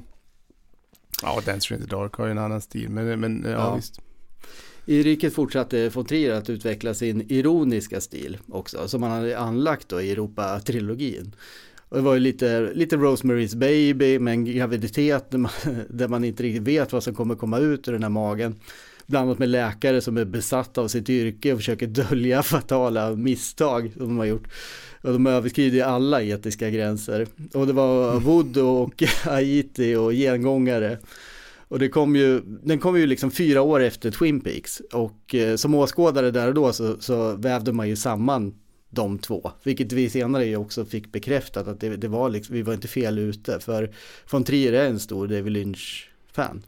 Mm. Och liksom Lynch så är ju Trier på väg nu med sin, en ny säsong av Riket. Just det, just det. Men eh, 60 miljoner i budget till en regissör vars senaste film bara spelat in en fjärdedel av sin budget. Eh, eh det var en problematisk siffra, riket till trots. ja. Dessutom så var Breaking the Waves någonting helt annat än riket. Och inte heller så kunde man eh, dra en linje liksom till hans tidigare filmer. För i Breaking the Waves är ju ironin som bortblåst och, och berättelsen är ju gravallvarlig. Och målet var att skapa ett djupt känsloengagemang utan någon ironisk distansering. Och det gick inte att säga att detta är nästa film utav regissören som gjorde Europa eller Riket, för det, det skapar en felaktig förväntan. Mm. Så något måste göras. Von Trier föreslog att han eh, kunde göra några av filmens mest komplicerade scener med bakprojektion, vilket drog ner budgeten till knappt 50 miljoner. Det danska filminstitutet gick in med 2,5 miljon och eh, de lyckades sen få in finansiärer från alla de nordiska länderna. Och efter succén med Riket, som som sagt såldes då till 30 länder, så lyckades de också få in eh, finansiärer från Tyskland, Frankrike, England, och Italien. En av de stora eh, finansiärerna på manusstadiet var European Scripts Fund vars lektörer hade blivit eh, kritiserade för sitt arbete. Det var ju nytt allt det där med EU som sagt. Och eh, för att försvara sin verksamhet så genomförde de en dataanalys av ett tiotal projekt som de hade fått in. Och att låta en dator bedöma projektens såväl konstnärliga som kommersiella möjligheter det var ju att visa sig i framkant eh, på 90-talet och eh, Breaking the Waves fick topppoäng där. Där fanns alla de rätta ingredienserna konstaterade von Trier nöjt. Det fanns en sjöman, en jungfru och ett romantiskt landskap. Allt sånt som datorn älskade. alltså Netflix ain't got shit on this. Alltså det... Allting startade med European Script Fund. Exakt. Ja. Mm, Centropa hittade till slut också en bank som var villig att ge dem ett stort eh, banklån och till slut så stod de där med ett banklån och inte mindre än 27 finansiärer från hela Europa. Suzanne takes you down to her place near the river You can hear the boats go by You can spend the night beside her And you know she's half crazy, but that's why you wanna be there. And she feeds you tea and oranges that come all the way from China. And just when you mean to tell her that you have no love to give her, then she gets you on her wavelength. And she lets the river answer that you've always Manusarbetet fortsatte. Titeln Breaking the Waves kom till och eh, storstaden blev till belgisk kust och professorn John blev fiskaren Jan och Carolines bakgrund ändrades till djupt katolsk. Von Trier var ju själv troende katolik vid den här tiden, numera så är han ju ateist. Även slutet skrevs om och eh, ändrades. Jan tog med Carolines döda kropp ut i havs och begravde henne där. Det religiösa temat är ju en del eh, av ett eh, återkommande tema i von Triers produktion. Som en eh, motsats till frihet står ju maktstrukturer. Och i riket så var det ju läkarkåren som hade makt som den utövade. Och i det här fallet så står ju den rena tron i bjärt kontrast mot den maktfullkomliga kyrkan. Men eh, det var som sagt rörigt med finansieringen och det tog sån tid att få den på plats att von Trier han tappade lusten för hela filmen. Han eh, började fundera på att lägga ner projektet och ägna sig åt något annat. Och det var vid det här läget som filmens huvudrollsinnehaverska, Helena Bonham Carter, bestämde sig för att hoppa av.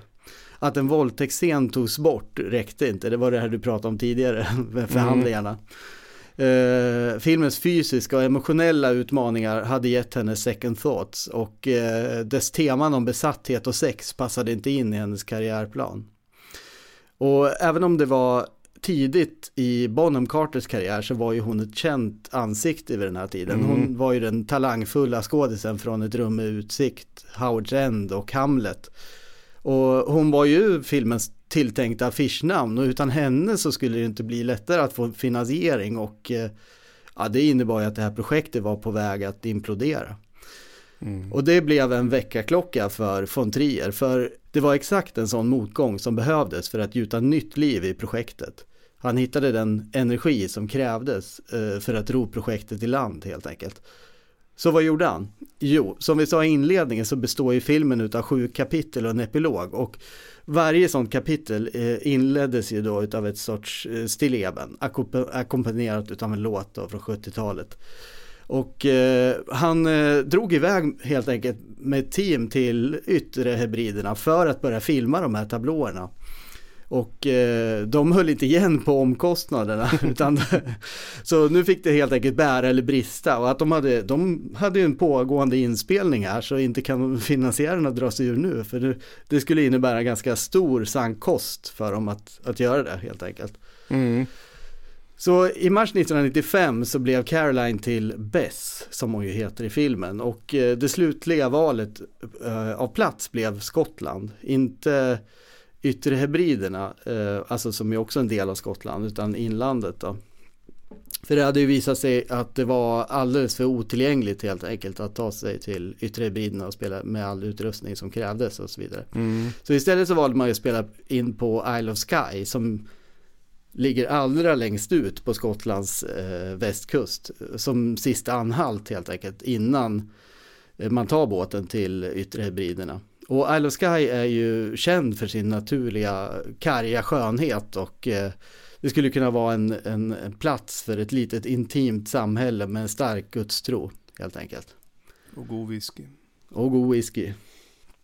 Samtidigt inleddes en febril jakt på en skådespelerska som skulle ersätta Bonham Carter produktionen hade blivit så dyr att det inte längre fanns någon budget till att uh, ha något stort skådespelarnamn i, i de här bärande rollerna. Och, och, det spelade ingen roll för de etablerade skådespelare som de hade frågat hade ju gjort samma bedömning egentligen som Bonham Carter. Det visste de redan för att uh, redan vid tidigare vänder så hade de fått ett antal vänligt men bestämda nej tack så att säga. Von Trier i det här läget var en hyfsat oetablerad regissör ändå. Och, men redan till hans nästa film, Dancer in the Dark, eh, så skulle ju stjärnorna flockas runt honom. Det har ju fortsatt. Mm. Så nu var von Trier ute efter ett mindre etablerat namn helt enkelt. Och eh, han arrangerade därför provfilmningar för ett antal skådespelerskor till den här rollen som bäst. Då. Och eh, när han sen såg på de här videofilmerna tillsammans med sin partner Bente så eh, var hon alldeles tagen av den här oprövade 29-åriga Emily Watson som kommit till provspelningen helt osminkad och barfota och var fullständigt lysande. Von Trier hade helt enkelt hittat sin Bess. Och jag tänker vi kunde lyssna på ett, eh, ett litet klipp från den här provspelningen. Mm, gärna. Yes, Bess. What is it you want? Oh, Father, I'm, I'm so wretched. I don't think I can endure it. I love him so badly. Bess McNeil, for many years you've prayed for love. Shall I take it away from you again? Is that what you want? Oh no. Oh no, no, I'm still grateful for love. Up's almost like being together, him and me. Up can save you. You must not forget about love. He told me that. What's got into your head this time? Don't let him gain any more power over you. Sickness is a mighty power. I saved Jan. Are you stupid enough to believe that? Jag, jag visste inte att det fanns eh, klipp från den här provspelningen, men det, hon är ju helt eh, ja, enastående. Ja, hon satte det ju direkt liksom där. Det är ju som i filmen sen. Ja, Liksom, precis. nästan. Fantastiskt. Ja. Som den eh, manliga huvudrollen Jan hade von Trier önskat sig Gerard Depardieu. Men eh, Depardieu var ju på toppen av sin karriär här och eh, han var väl kan man säga europeisk films okrönte konung och eh, hade en sorts eh, ja, sån status och en pågående Hollywood-karriär också vid sidan utav tyngre produktioner på hemmaplan. Von Trier åkte till Paris och träffade Depardieu men han verkade inte särskilt intresserad av den här rollen. Efter det så ändrades manuset och eh, även den manliga huvudrollen då och eh, Depardieu blev för gammal för rollen helt plötsligt. Och då så presenterades Stellan Skarsgård som ett naturligt val för han hade en fysik som passade för rollen. Man, jag har aldrig tänkt på men Depardieu och Skarsgård är ju lite lika i långa buffliga liksom. Ja, det skiljer väl 150 kilo. Ja, ja, ja, det kanske var lite taskigt. Jag Men i Dune då? Skarsgård i Dune kanske? Ja. Ja, kanske. Ja. Eh, Men sen så är det ju så att eh, liksom, eh, det klickade ju direkt mellan von Trier och Skarsgård. De, de Mm. gillade varandra. Ja, de har- pratar alltid så ömt om varandra. Mm. När jag läste det här filmmanuset och jag visste att det var han som skulle göra det, då var jag överlycklig. Va? Men i händerna på en, en vanlig bruksregissör va? så hade det inte funkat så bra. För att eh, det, det, den här, det är så skruvad melodramatik i den här filmen så den kräver att eh, man skapar sitt eget universum, att man lyfter upp det på en tillräckligt eh, saftig nivå där manuset blir trovärdigt. Va? Skarsgård hade sett uh, The Element of Crime och sa att uh, den där von Trier, han vill jag jobba med. Den dagen som han började intressera sig för människor. Och den dagen hade ju uppenbarligen kommit nu. Och det fanns en, en, också en tredje viktig roll, uh, Bess väninna Dodo. Och från början så var den rollen vikt för den tyska stjärnan Barbara Sukkova som hade varit med i Europa. Hon var ju en av de här, hon var ju fan fatalen, eh, Werwolfen. Men eh, så fick de inte ihop det helt eh, rent eh, schemamässigt. Eh, Så det skulle helt enkelt inte bli Sukova. Eh, Men då var det ju så att Catherine Cartledge hade provspelat för rollen som Bess. Eh, Och eh, Cartledge var ju inte vem som helst. Hon hade ju haft eh, stora roller i flera av Europas, eh, liksom vid den här tiden, största produktioner. Alltså Mike Lees Naken och Innan regnet faller var hon ju med i. Två väldigt, väldigt, väldigt bra filmer också. Ja, verkligen. Så eh, ja, von Trier tyckte inte att eh, Cartledge passade i rollen som Bess, men eh, nu såg jag en öppning för henne i rollen som Dodo då. Och eh, hon tackade ja direkt. Cartledge var oerhört imponerad av Lars von Trier och hans eh, nya sätt att arbeta, som hon menade. Där hans eh, tekniska fulländning kompletterades utav ett nyfunnet intresse för den mänskliga naturen. Vi kan väl lyssna på vad hon säger. Um, he, I mean, he's obviously got an extraordinary grasp of technical aspects of film. And somewhere in him, as a person, there was this other Lars.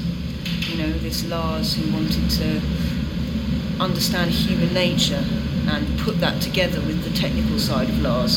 And I think he's allowing, he's in a process of change. He's in, in a flux, if you like, which is a very exciting time to be with somebody. En reflektion som von Trier gjorde under inspelningen var Emily Watsons och Cartledge eh, motsatta teknik som innebar att eh, han alltid valde Watsons sista tagning till filmen medan Catherine Cartledge eh, första alltid var den bästa anledningen var att de improviserade hela tiden. Eh, och eh, de struntade ju liksom i kontinuiteten som ju normalt sett var viktig för att skapa illusion då. Och eh, det gav skådespelarna fullt spelrum. Och med Cartledge som ju var en erfaren skådis så satte hon ju tagningen direkt så. Men, och sen mattades liksom hennes prestation allt eftersom de spelade in fler tagningar. Men med Emily Watson så var, var det helt tvärtom. Därför att han gav ju liksom direkta anvisningar vilket gjorde att de finslipade sitt spel under varje tagning.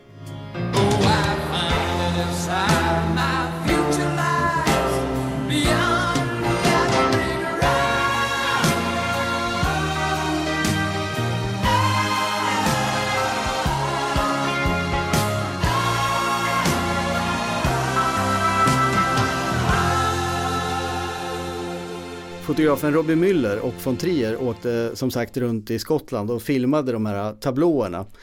Eh, som sen eh, bearbetades utav konstnären Per Kirkeby för att skapa eh, liksom, ramarna då till berättelsen. Och eh, von Trier hade ju en idé om att eh, fånga liksom, det här banala romantiska landskapet men Kirkeby adderade ju fler lager som von Trier säger till de här bilderna. Mm. Per Kirkeby var en väldigt framgångsrik konstnär vid den här tiden, alltså väldigt, väldigt inflytelserik. Och uh, ja, en, en, en betydelsefull gestalt helt enkelt i, i dansk konst. Och något av det som han blev allra mest känd för var just sina abstrakta tablåer i storformat, landskapsbilder. Mm. Och han förhöll sig till landskapet på ett annat sätt än så många andra landskapsmålare och ofta är det ju ja, ganska abstrakta landskap han gör. Då. Men det är, helt, det är otroligt fantastiska bilder. Han är verkligen, verkligen en duktig konstnär. Och eh, den finns ju också utställd på väldigt många av världens största museum. Och kommer man till Danmark så kan man gå in på Nationalbiblioteket, en Sor Diamant. Och där kan man se hans takmålning där som är väldigt, väldigt fin också. Han var för mm. också vid tiden för Breaking the Waves gift med eh, Vibeke Winnerlo som var producent på ah. filmen tillsammans med Ålen. Då. Just det. Vi kanske ska passa på att nämna att den holländske fotografen då, Robbie Müller, som tyvärr inte är med oss längre, han var ju en av de här riktigt stora på 80 och 90-talet. Han, han var liksom en gigant i, i independent-kretsarna kan man säga. Han hade ju fotat Wim Wenders eh, klassiker Paris, Texas och eh, Den amerikanske vännen. Och han fotade Jim Jarmers Down, Down by Law och Dead Man, båda i svartvitt. Och eh, även flera Jarmers-filmer, Ghost Dog, Mystery Train till exempel. Och eh, fotade också Barfly med Mickey Rourke. Mm. Mickey Rourke, förlåt. Så kan sägas egentligen, den går ju lite i samma tradition. Eh, ja. Så han hade sin nisch. Och så kom han ju att jobba med von Trier då i två filmer till slut. Det blev Breaking the Waves och eh, uppföljaren då Dancer in the Dark. Och Robbie Müller var ju den som skulle ta von Triers idéer då eh, kring estetiken i Breaking the Waves vidare till nästa nivå så att säga. Von Trier ville anamma samma typ av estetik som i Riket med handkamera och ryck, ryckig klippning. Men eh, samtidigt fånga då berättelsen och det storslagna landskapet i Cinemascope. Och eh, det här minns jag faktiskt från tiden då Breaking the Waves visades eh, på bio som jag inledde med. Och, eh, för det var liksom inte bara den här psykologiskt utarmande berättelsen som gjorde folk fullständigt känslomässigt dränerade, utan det kom också ut folk ifrån biosalongen vid varje visning i stort sett som var illamående för att de hade blivit ut av den här handkameran och själva estetiken då. Så det var som att åka berg och dalbana. Jag hade glömt det. Men mm. det var, folk blev ju åksjuka. Ja. Alltså ja. det var samma, det var väldigt speciellt. Ja. Så ser man det på tv hemma, liksom, det är inte riktigt samma, samma typ av omslutande Nej. upplevelse. Nej, inte som... alls, det är inte det. Och jag tycker det finns ett, eh, intressant, eh, en intressant iakttagelse kring eh, formen här. För det räckte inte med att bara filma med handkamera i verkliga miljöer. Utan när de var klara med filmningen så överförde de alltihopa till video och, och manipulerade bilderna där elektroniskt. Då. Och sen återförde de det till film igen då. Och så de fick till den här grådaskiga och murriga och mm. vindpinande utseendet på, på filmen. Von Trier är ju helt öppen med att berättelsen är klichéfylld eh, på samma sätt som han menade att eh, riket var. Alltså, han hade ju samma insikter som egentligen som P.O. Enquist. Och eh, det var själva anledningen till att eh, han ville ge filmen dokumentär eh, prägel. Då. För normalt sett så hade man ju kanske valt en, en, en, stil som går i linje med själva berättelsen. Men här menade han krävdes alltså motsatsen. Om man hade gjort den i en sorts eh, Merchant Ivory-stil eller eh, samma stil som de här tablåerna gjorde i så hade det ju uppfattats som alltför eh, romantisk eller melodramatiskt. Mm. Man skulle inte ha stått ut med den menade von Trier och det är jag benägen att hålla med om. Och eh, som Stellan sa tidigare i klippet här, i händerna på en mindre skarpsint och egensinnig regissör så hade vi inte gjort ett avsnitt om Breaking the Waves i den här podden antagligen. Nej, det hade kunnat bli hur dåligt som helst. Sweet child in time,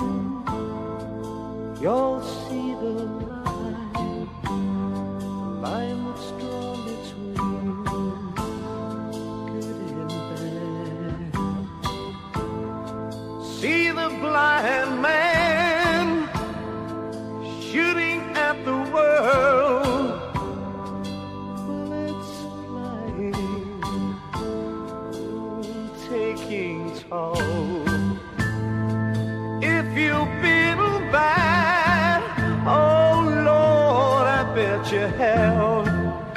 And you've not this, and then you shoot it. I shot this for you. Shall I put it in my pocket for the moment? I think you should, yes. I think you had enough, right? Don't do any more. But we need some laughter. How are we going to get it? We got laughter, didn't we? You know, but it's not enough. It should be really like can can you attack him or something? Yeah, I can. Yeah, attack him, please. You know, let's have a little kind of. Yeah, after after late okay. homosexuality. Yes, absolutely. DNs Nicolas Vennö fanns på plats under inspelningen och skrev ett eh, otroligt underhållande reportage därifrån. Och eh, jag tänkte att vi kunde bjuda på några bitar ur det helt enkelt. Eh, mm. Så vi kan väl läsa några stycken var från artikeln. Absolut. Den här gången vill Lars von Trier beröra. Det är dyrt. För 55 miljoner kronor ska han få oss att gråta som svin, som Stellan Skarsgård uttrycker det. Tro och mirakel. Filmen är både tragisk och hoppfull eh, kärlekshistoria som kryddas med tro, offerdöd och mirakel. Sentimentalitet äh, intresserar mig oerhört numera, säger von Trier. Sedan jag har fått barn så gråter jag över Bambi. Och har du sett Disney-filmen Rädda Willy? Jag grät hela tiden medan min dotter var ganska oberörd. Skarsgård ser bisarr ut i det stripiga håret som ser ut att vara tvättat i råolja och sköljt i 96 oktan i bensin. I 70-talsmode hasar han runt med kryckor och stödkrage på en gravplats som byggts upp för filmen. Mellan tagningarna är skallen invirad i gladpack för att skydda polisongerna mot den råbarkade vinden som tuktar gräset och klipporna. Han har fått dagens enda regianvisning. Spela inte. Kan jag inte få spela lite bara för min egen skull så kan du klippa bort det sen? Nej, ingen spel. Vi har talat om det här mycket, mycket tidigt i produktionen. Du lovade mig. Att inte spela ja? Ja. Jo. Men kan jag, inte få, kan jag få spela lite innan du sätter igång kameran då? ja, men det tror jag att vi får riligt.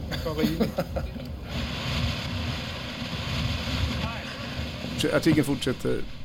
Samtidigt gräver filmens stränga bybor en grav till en syndare. Gubbarna hukar i stormen och sliter i svartkapporna. Väderbitna ansikten grinar illa.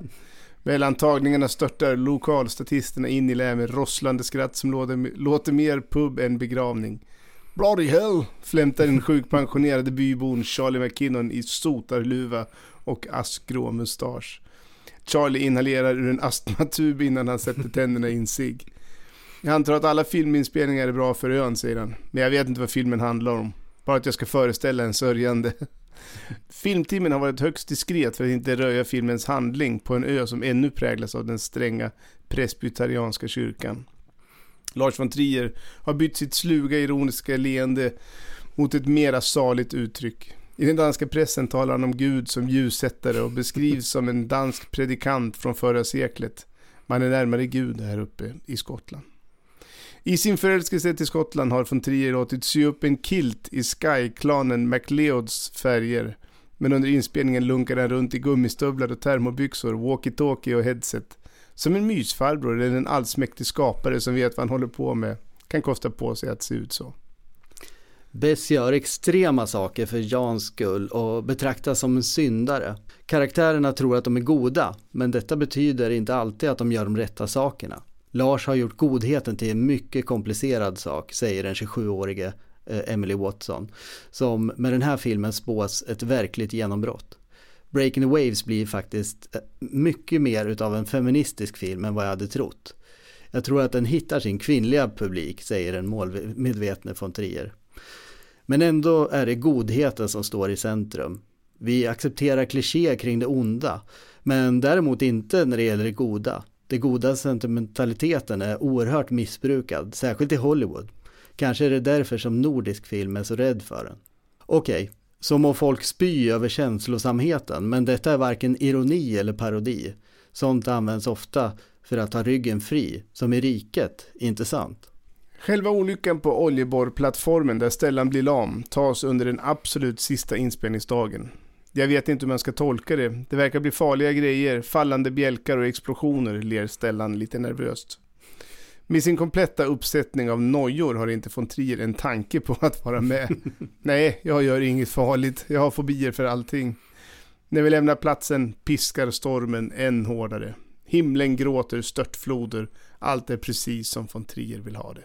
Slut på artikeln. Von Trier är en förbannad neurotisk person som vanligtvis mår som skit. Men han mår inte som skit när det är inspelning. Det är enormt roligt och givande att vara på inspelningen. Centropa är som en familj, de tar hand om varandra. Det är så förbannat trevligt. Det är det bästa av det danska hygget skulle man eh, kunna säga. Det är en känsla av kärlek och värme och den gör dig mjuk och varm. Det gör det möjligt att eh, få en film som den att, att klinga sant. För den värmen finns inte i manuset, sa Skarsgård alltså. Jag har sett flera intervjuer med eh, Skarsgård och Emily Watson då tillsammans eh, som definitivt avspeglar det här. Eh, de beter sig verkligen som att de är, är kära. Eh, och kanske inte nödvändigtvis i varandra men, men i livet. Otrolig kemi. Klipparen Anders Refn berättar. Lars and I decided that we should cut emotionally. We shouldn't respect the rules of visual visual continuity in the traditional mm. way. So we just, as soon as a scene lost in intensity in emotion, then we should cut whatever where they were. In the continuous uh, scene. Det var förstås också inspirerande att skådespeleriet stod i fokus och fram till dess så hade von Trier haft samma approach som Hitchcock egentligen. Eh, när manuset och storyboarden var klar, då var ju i stort sett filmen klar också. Eh, det återstod bara att få ner det på film. Men här gick han åt den andra extremen och, och lät eh, liksom helt och hållet skådespeleriet stå i, i fokus.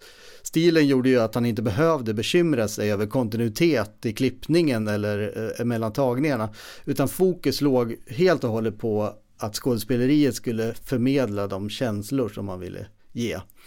Och det var mycket improvisation eh, som jag nämnde tidigare och eh, det stod egentligen folk fritt att ändra i manuset. Men det var ändå ganska lite som ändrades, eh, vilket är anmärkningsvärt eftersom von Trier hade skrivit manuset på engelska med brittiska skådespelare. Men tydligen behärskade han det. Bess McNeil. For many years you've prayed for love.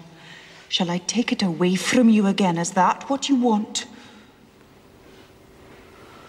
Oh, no. I'm still grateful for love. What do you want then?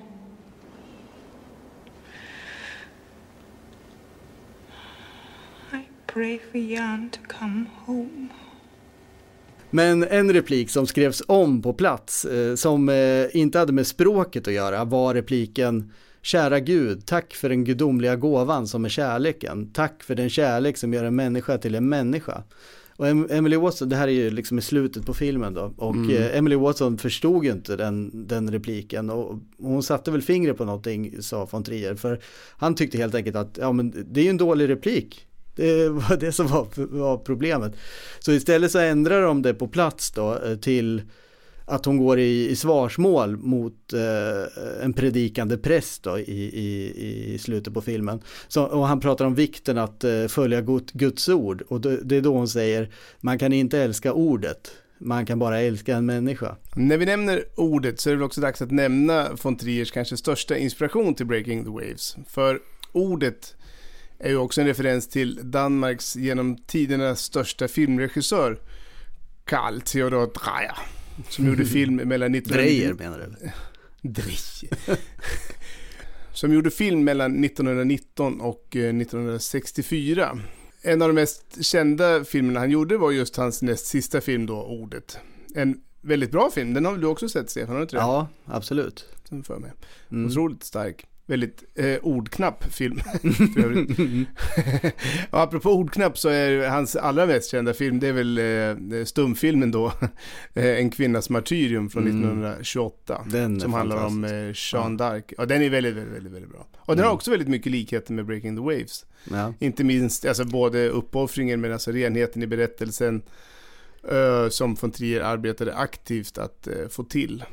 Som Mm. han uttryckte det själv så arbetade han drejamässigt med att skära ner, begränsa och reducera. Och när vi nu har etablerat eh, Carl Theo Dreyer så, så tycker jag att det är dags att eh, lyssna på en anekdot från Ernst-Hugo Järegård eh, när de var i Cannes med Europa.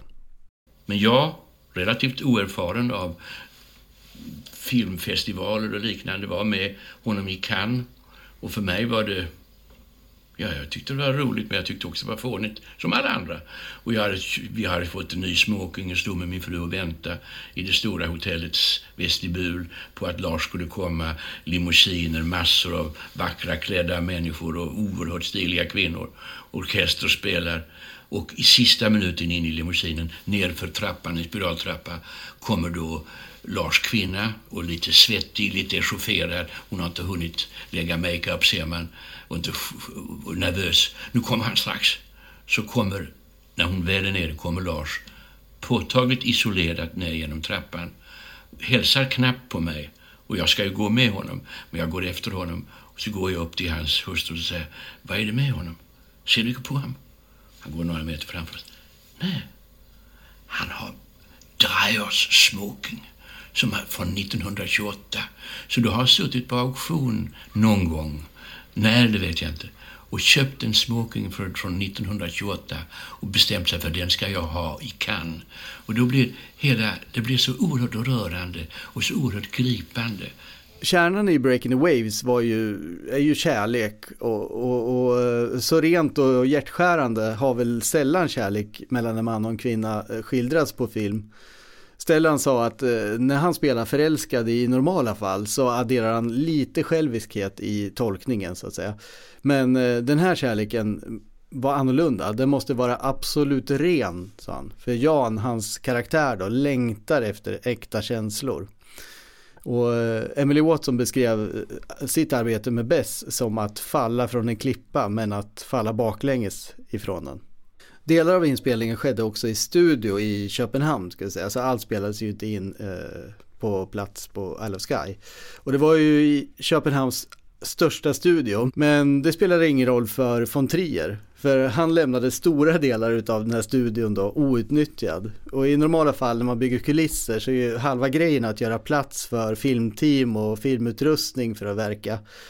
Eh, så att de kan röra på sig fritt.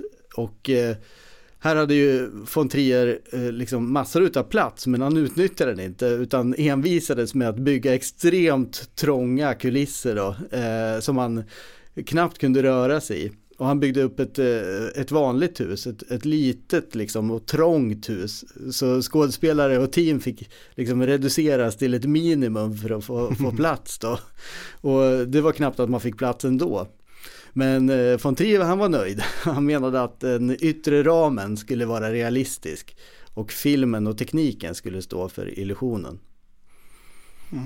Jag såg ett eh, klipp när de filmade eh, den här scenen när, när de bär upp eh, Jan eh, liksom på Mm. övervåningen i huset där.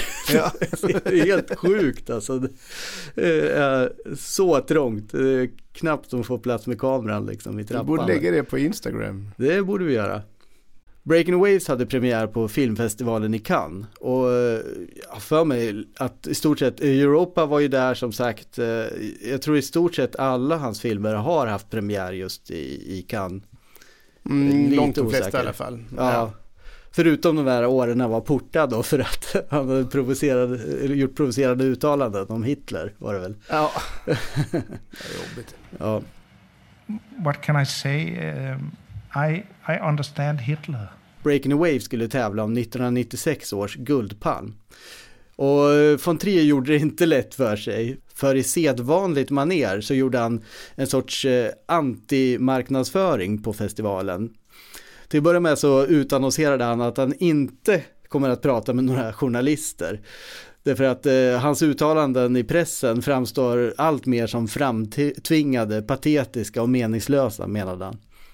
Dessutom hade han också svårt att eh, välja ut en bild som kunde representera filmen. Så eh, Breaking Waves marknadsfördes med en helt svart affisch.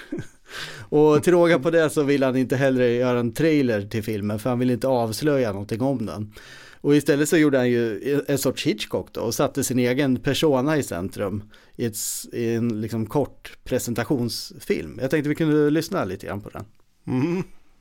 My name is Lars von Trier, and I'm here to tell you why you're not going to see any scenes from Breaking the Waves now. They are simply not good enough to be shown out of context. Please enjoy the whole film instead. Rumor has it, it takes place in Scotland. Mm. Trier hade ju haft blandade upplevelser med att tävla i Cannes. Och när han eh, bara vann ett tekniskt pris för Europa så kallade han det årets juryordförande Roman Polanski för en jävla dvärg. Och sen hatar ni dessutom att resa, så bara det att komma ner till södra Frankrike är för honom ett projekt utan like. Och då är ju ändå von Trier idag som sagt en tvättäkta Cannes-regissör, man kan kalla honom det. Mm. Och just det här året så kunde man helt klart märka att det var mycket bra på programmet. Alltså Robert Altman var där, bröderna Coen med Fargo då, Bertolucci, Kaurismäki, Mike Lee, Michael Cimino och, och Cronenberg. Eh, Mm. Och sen personlig favorit också, Julio Medem som är lite Just det. Mm. Röda ekorren. eh, ja, precis. Han Mm. gjorde jäkla mycket bra filmer faktiskt i den här perioden. Ehm, så det var, väl- det var stjärnspäckat helt enkelt. Och juryn leddes då av Francis Ford Coppola, som ju själv har för vana att vinna jäkla massa priser. Mm. Och det blev inga guldpalmer den här gången heller till Breaking the Waves. Eh, de gick istället till Mike Lees eh, väldigt fina och totalt okontroversiella film Mm. Secrets and Lies. Så kanske var Breaking eh, lite för mycket för juryn i alla fall. Men den belönades med juryns pris. Så Coppola blev i alla fall inte kallad dvärg av Trier. Det slapp han. Men Mm. sen vann ju, jag tycker det är lite lustigt med Trier, för han vann ju liksom för fel film tycker jag. Han vann ju för Dancer Mm. in the Dark. Ja, det, precis. Alltså, han blir har en gjort mycket bättre filmer än den. Ja, det Ja. känns lite, nästan som en kompensation. Mm. Men, ja. Uh, Breaking the Waves är ju ändå eh, von Triers mest eh, framgångsrika film, åtminstone i USA. Uh, Amerika-trilogin och samarbete med Nicole Kidman till trots. Den spelade in 3,8 miljoner dollar där, vilket var att betrakta som en dundersuccé för en indiefilm. Och när det var dags för Oscarsgalan så kunde den dock inte tävla för, i den kategori där den kanske var en given vinnare, bästa utländska film. Eh, Då den är vikt just för en icke engelskspråkig film. så den fick inte tävla där. Men Mm. Emily Watson fick en nominering för bästa kvinnliga huvudroll, vilket eh, också kan sägas vara starkt eftersom hon inte var med i en Hollywoodfilm. Hon tävlade också bland annat mot eh, Brenda Blethyn som eh, hade, var med i Hemligheter och lögner. Och inte det heller var ju en Hollywoodfilm. Men den som belönades var Frances McDormand för Fargo, vilket eh, möjligen inte står sig om man ser sunt på det. Jag vet inte. Vad tycker du? Nej, det, det, det, det kanske är lite elakt, men jag håller nog med dig. Mm. Jag tycker nog att eh, andra borde ha vunnit den. Den eh, 28 augusti 1996 var det svensk eh, biopremiär och eh, även här så var den en succé. Den gick länge för fulla hus och publiken älskade Breaking the Waves. Dock var kritikerna kluvna och eh, för första gången uttrycktes det som kan betraktas som ett, ett sorts svenskt förakt emot eh, von Trier. Var inte bäst för enkelspårig. Framställs hon inte som ett offerlamm. Ger inte von Trier uttryck för en misogyn livshållning? Föraktar han inte kvinnor? Och det här är en hållning som har suttit kvar ända till idag. Expressens nöjesjournalist recenserade till exempel hans eh, senaste film The House That Jack Built under rubriken Lars von Triers nya film full av kvinnohat och människoförakt. Och hänvisar bland annat till Mia Skäringens show där Skäringer refererar till hörsägen om att eh, Lars von Trier skulle ha byggt ett runkbås på en filminspelning. Eh, och att hon minsann då skulle bygga ett pullbås till kulisserna till Solsidan. Och det, det är lite roligt men det är också väldigt sorgligt måste jag säga. Ja, man får väl Eh, hoppas att, hennes, eh, att det bara är en skämt från hennes ett, ett skämt från hennes sida, för det är ju så oerhört Nej. dumt. Ja, det var, jag har sett det, det var inte ett skämt. Nej, okej. Det var väldigt gravallvarligt. Korkat. Eh, en uppgörelse såklart då med, med den här myten om den store konstnären förstås, manliga. Stellan Skarsgård reflekterade över den svenska stormen i alla fall mot Breaking the Waves. Han sa, det är tur att Jesus inte är en kvinna, för då hade vi tyckt att Bibeln var en skitbok. Det spelar absolut ingen roll om det är en man eller en kvinna i den här rollen. Det är inte en film om kön, det är en film om kärlek. Det ligger nära till hans att tolka Breaking the Waves som en film som handlar om frihet. Bess är en fri människa som hela tiden begränsas och sätts bojor på, ytterst av de byäldste. Och ser man till filmen som ett debattinlägg så handlar den om yttrandefrihet. Och då ligger det nära till hans att likna von Triers belackare med de byäldste. Von Trier är en provokatör och det ligger i hans natur att säga saker som sticker ut.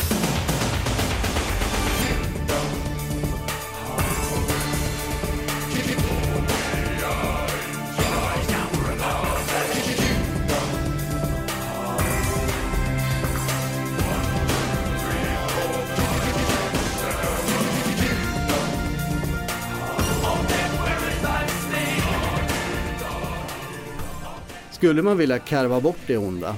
Det som man inte håller med om? Jag vet inte fan. Vill man ha en värld där alla duckar för att säga sitt hjärtas mening? I rädsla för att sticka ut från mängden, missförstås och bli cancellad? Vad Expressen eller Mia Skäringer tycker om det låter jag vara osagt, men jag är säker på att von Trier inte vill det. Man får ta det goda med det onda.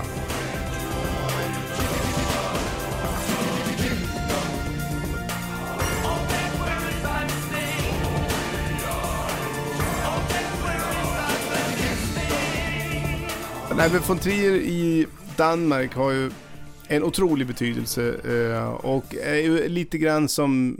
Eh, han har en komplicerad plats i det danska samhället för att han är lite grann en sten i skon för att han är så provocerande. Så det finns väldigt mycket åsikter om honom såklart. Ehm, men hans betydelse för dansk filmkultur är ju omöjlig att överdriva och just nu är han ju Alltså i, eh, i, i, i Skandinavien utöver Bergman den mest inflytelserika regissören vi har haft, skulle jag Mm. vilja säga. Absolut. Nu får vi se vad hans nästa eh, säsong här av eh, Riket eh, bjuder oss på. Men eh, det är i alla fall någonting som jag ser otroligt mycket fram emot. Mm. Verkligen. För att eh, använda en eh, sportklyscha, men eh, ibland så är det ju just så att det är motgången som framgången står att finna. När en stjärna försvinner väntar en annan på att bli upptäckt. In klev Emily Watson, osminkad och barfota, och spelade bäst på ett sätt som sällan skådats. Det är en makalös, oförglömlig prestation. Den är så hjärtskärande. Och den modellerades fram av en tekniskt och berättarmässigt fulländad regissör som plötsligt började intressera sig för människor. Och det är så magi skapas. It's a god awful small affair to the girl with the mousy hair. But her mommy is yelling no, and her daddy has told her to go. But her friend is nowhere. Du har lyssnat på The Making of Breaking the Waves. Nästa onsdag är vi tillbaka med ett nytt avsnitt. Om du vill stödja oss så kan du lämna ett bidrag på patreon.com. Det är bara att söka upp The Making of där eller via Swish på nummer 123 211 7299. Numret är kopplat till vårt bolag Blue Zombie, så står det så så har ni kommit rätt. Vi är otroligt tacksamma för era bidrag. De går rakt in i nya avsnitt. Ni kan följa oss också på vårt Instagramkonto, The Making of Pod, samt eh, komma i kontakt med oss på themakingofpod@gmail.com. at gmail.com. Vi hörs nästa vecka.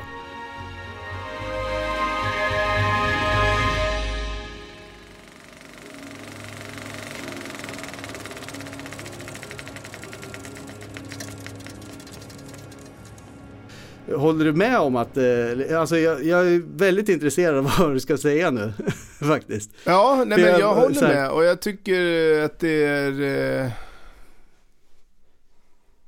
jag tycker det är skitintressant och sorgligt att han har blivit så jävla angripen. Alltså... Mm. Eh, då får man ju säga, då är alla, alla hans kvinnliga huvudroller är ju då dumma i huvudet alltså. Mm. Alltså då är Nicole Kidman dum i huvudet och Emily Watson dum i huvudet. Alltså all, vad är det för jävla logik? Alltså, det är för Ja. att man inte orkar sätta sig in i... Alltså det, det döms så mycket Ja, på... det, det är utifrån automatreaktion. Det blir så här, ja men det är liksom. väldigt så här raljerande och liksom. eh, Precis. Ja. Och jag menar att se Dogville, det är ju alltså... Det är det starkaste kvinnoporträttet någonsin typ liksom. Ja. Sluta med att slå ihjäl hela byn. Mm. alltså, Ja, det är klart att, det, att det, det, den där historien stämmer säkert. Att, att han liksom skämtsamt håller på med någon runkbås. Men det, är ju, det Ja, ligger ja. ju i liksom hela den eh, centropa liksom, ja, ja jargongen. visst. Och det är Vad spelar det precis, för och roll? det- Liksom? Ja, alltså Bergman, Bergman hade ett bajsbås liksom. Ja.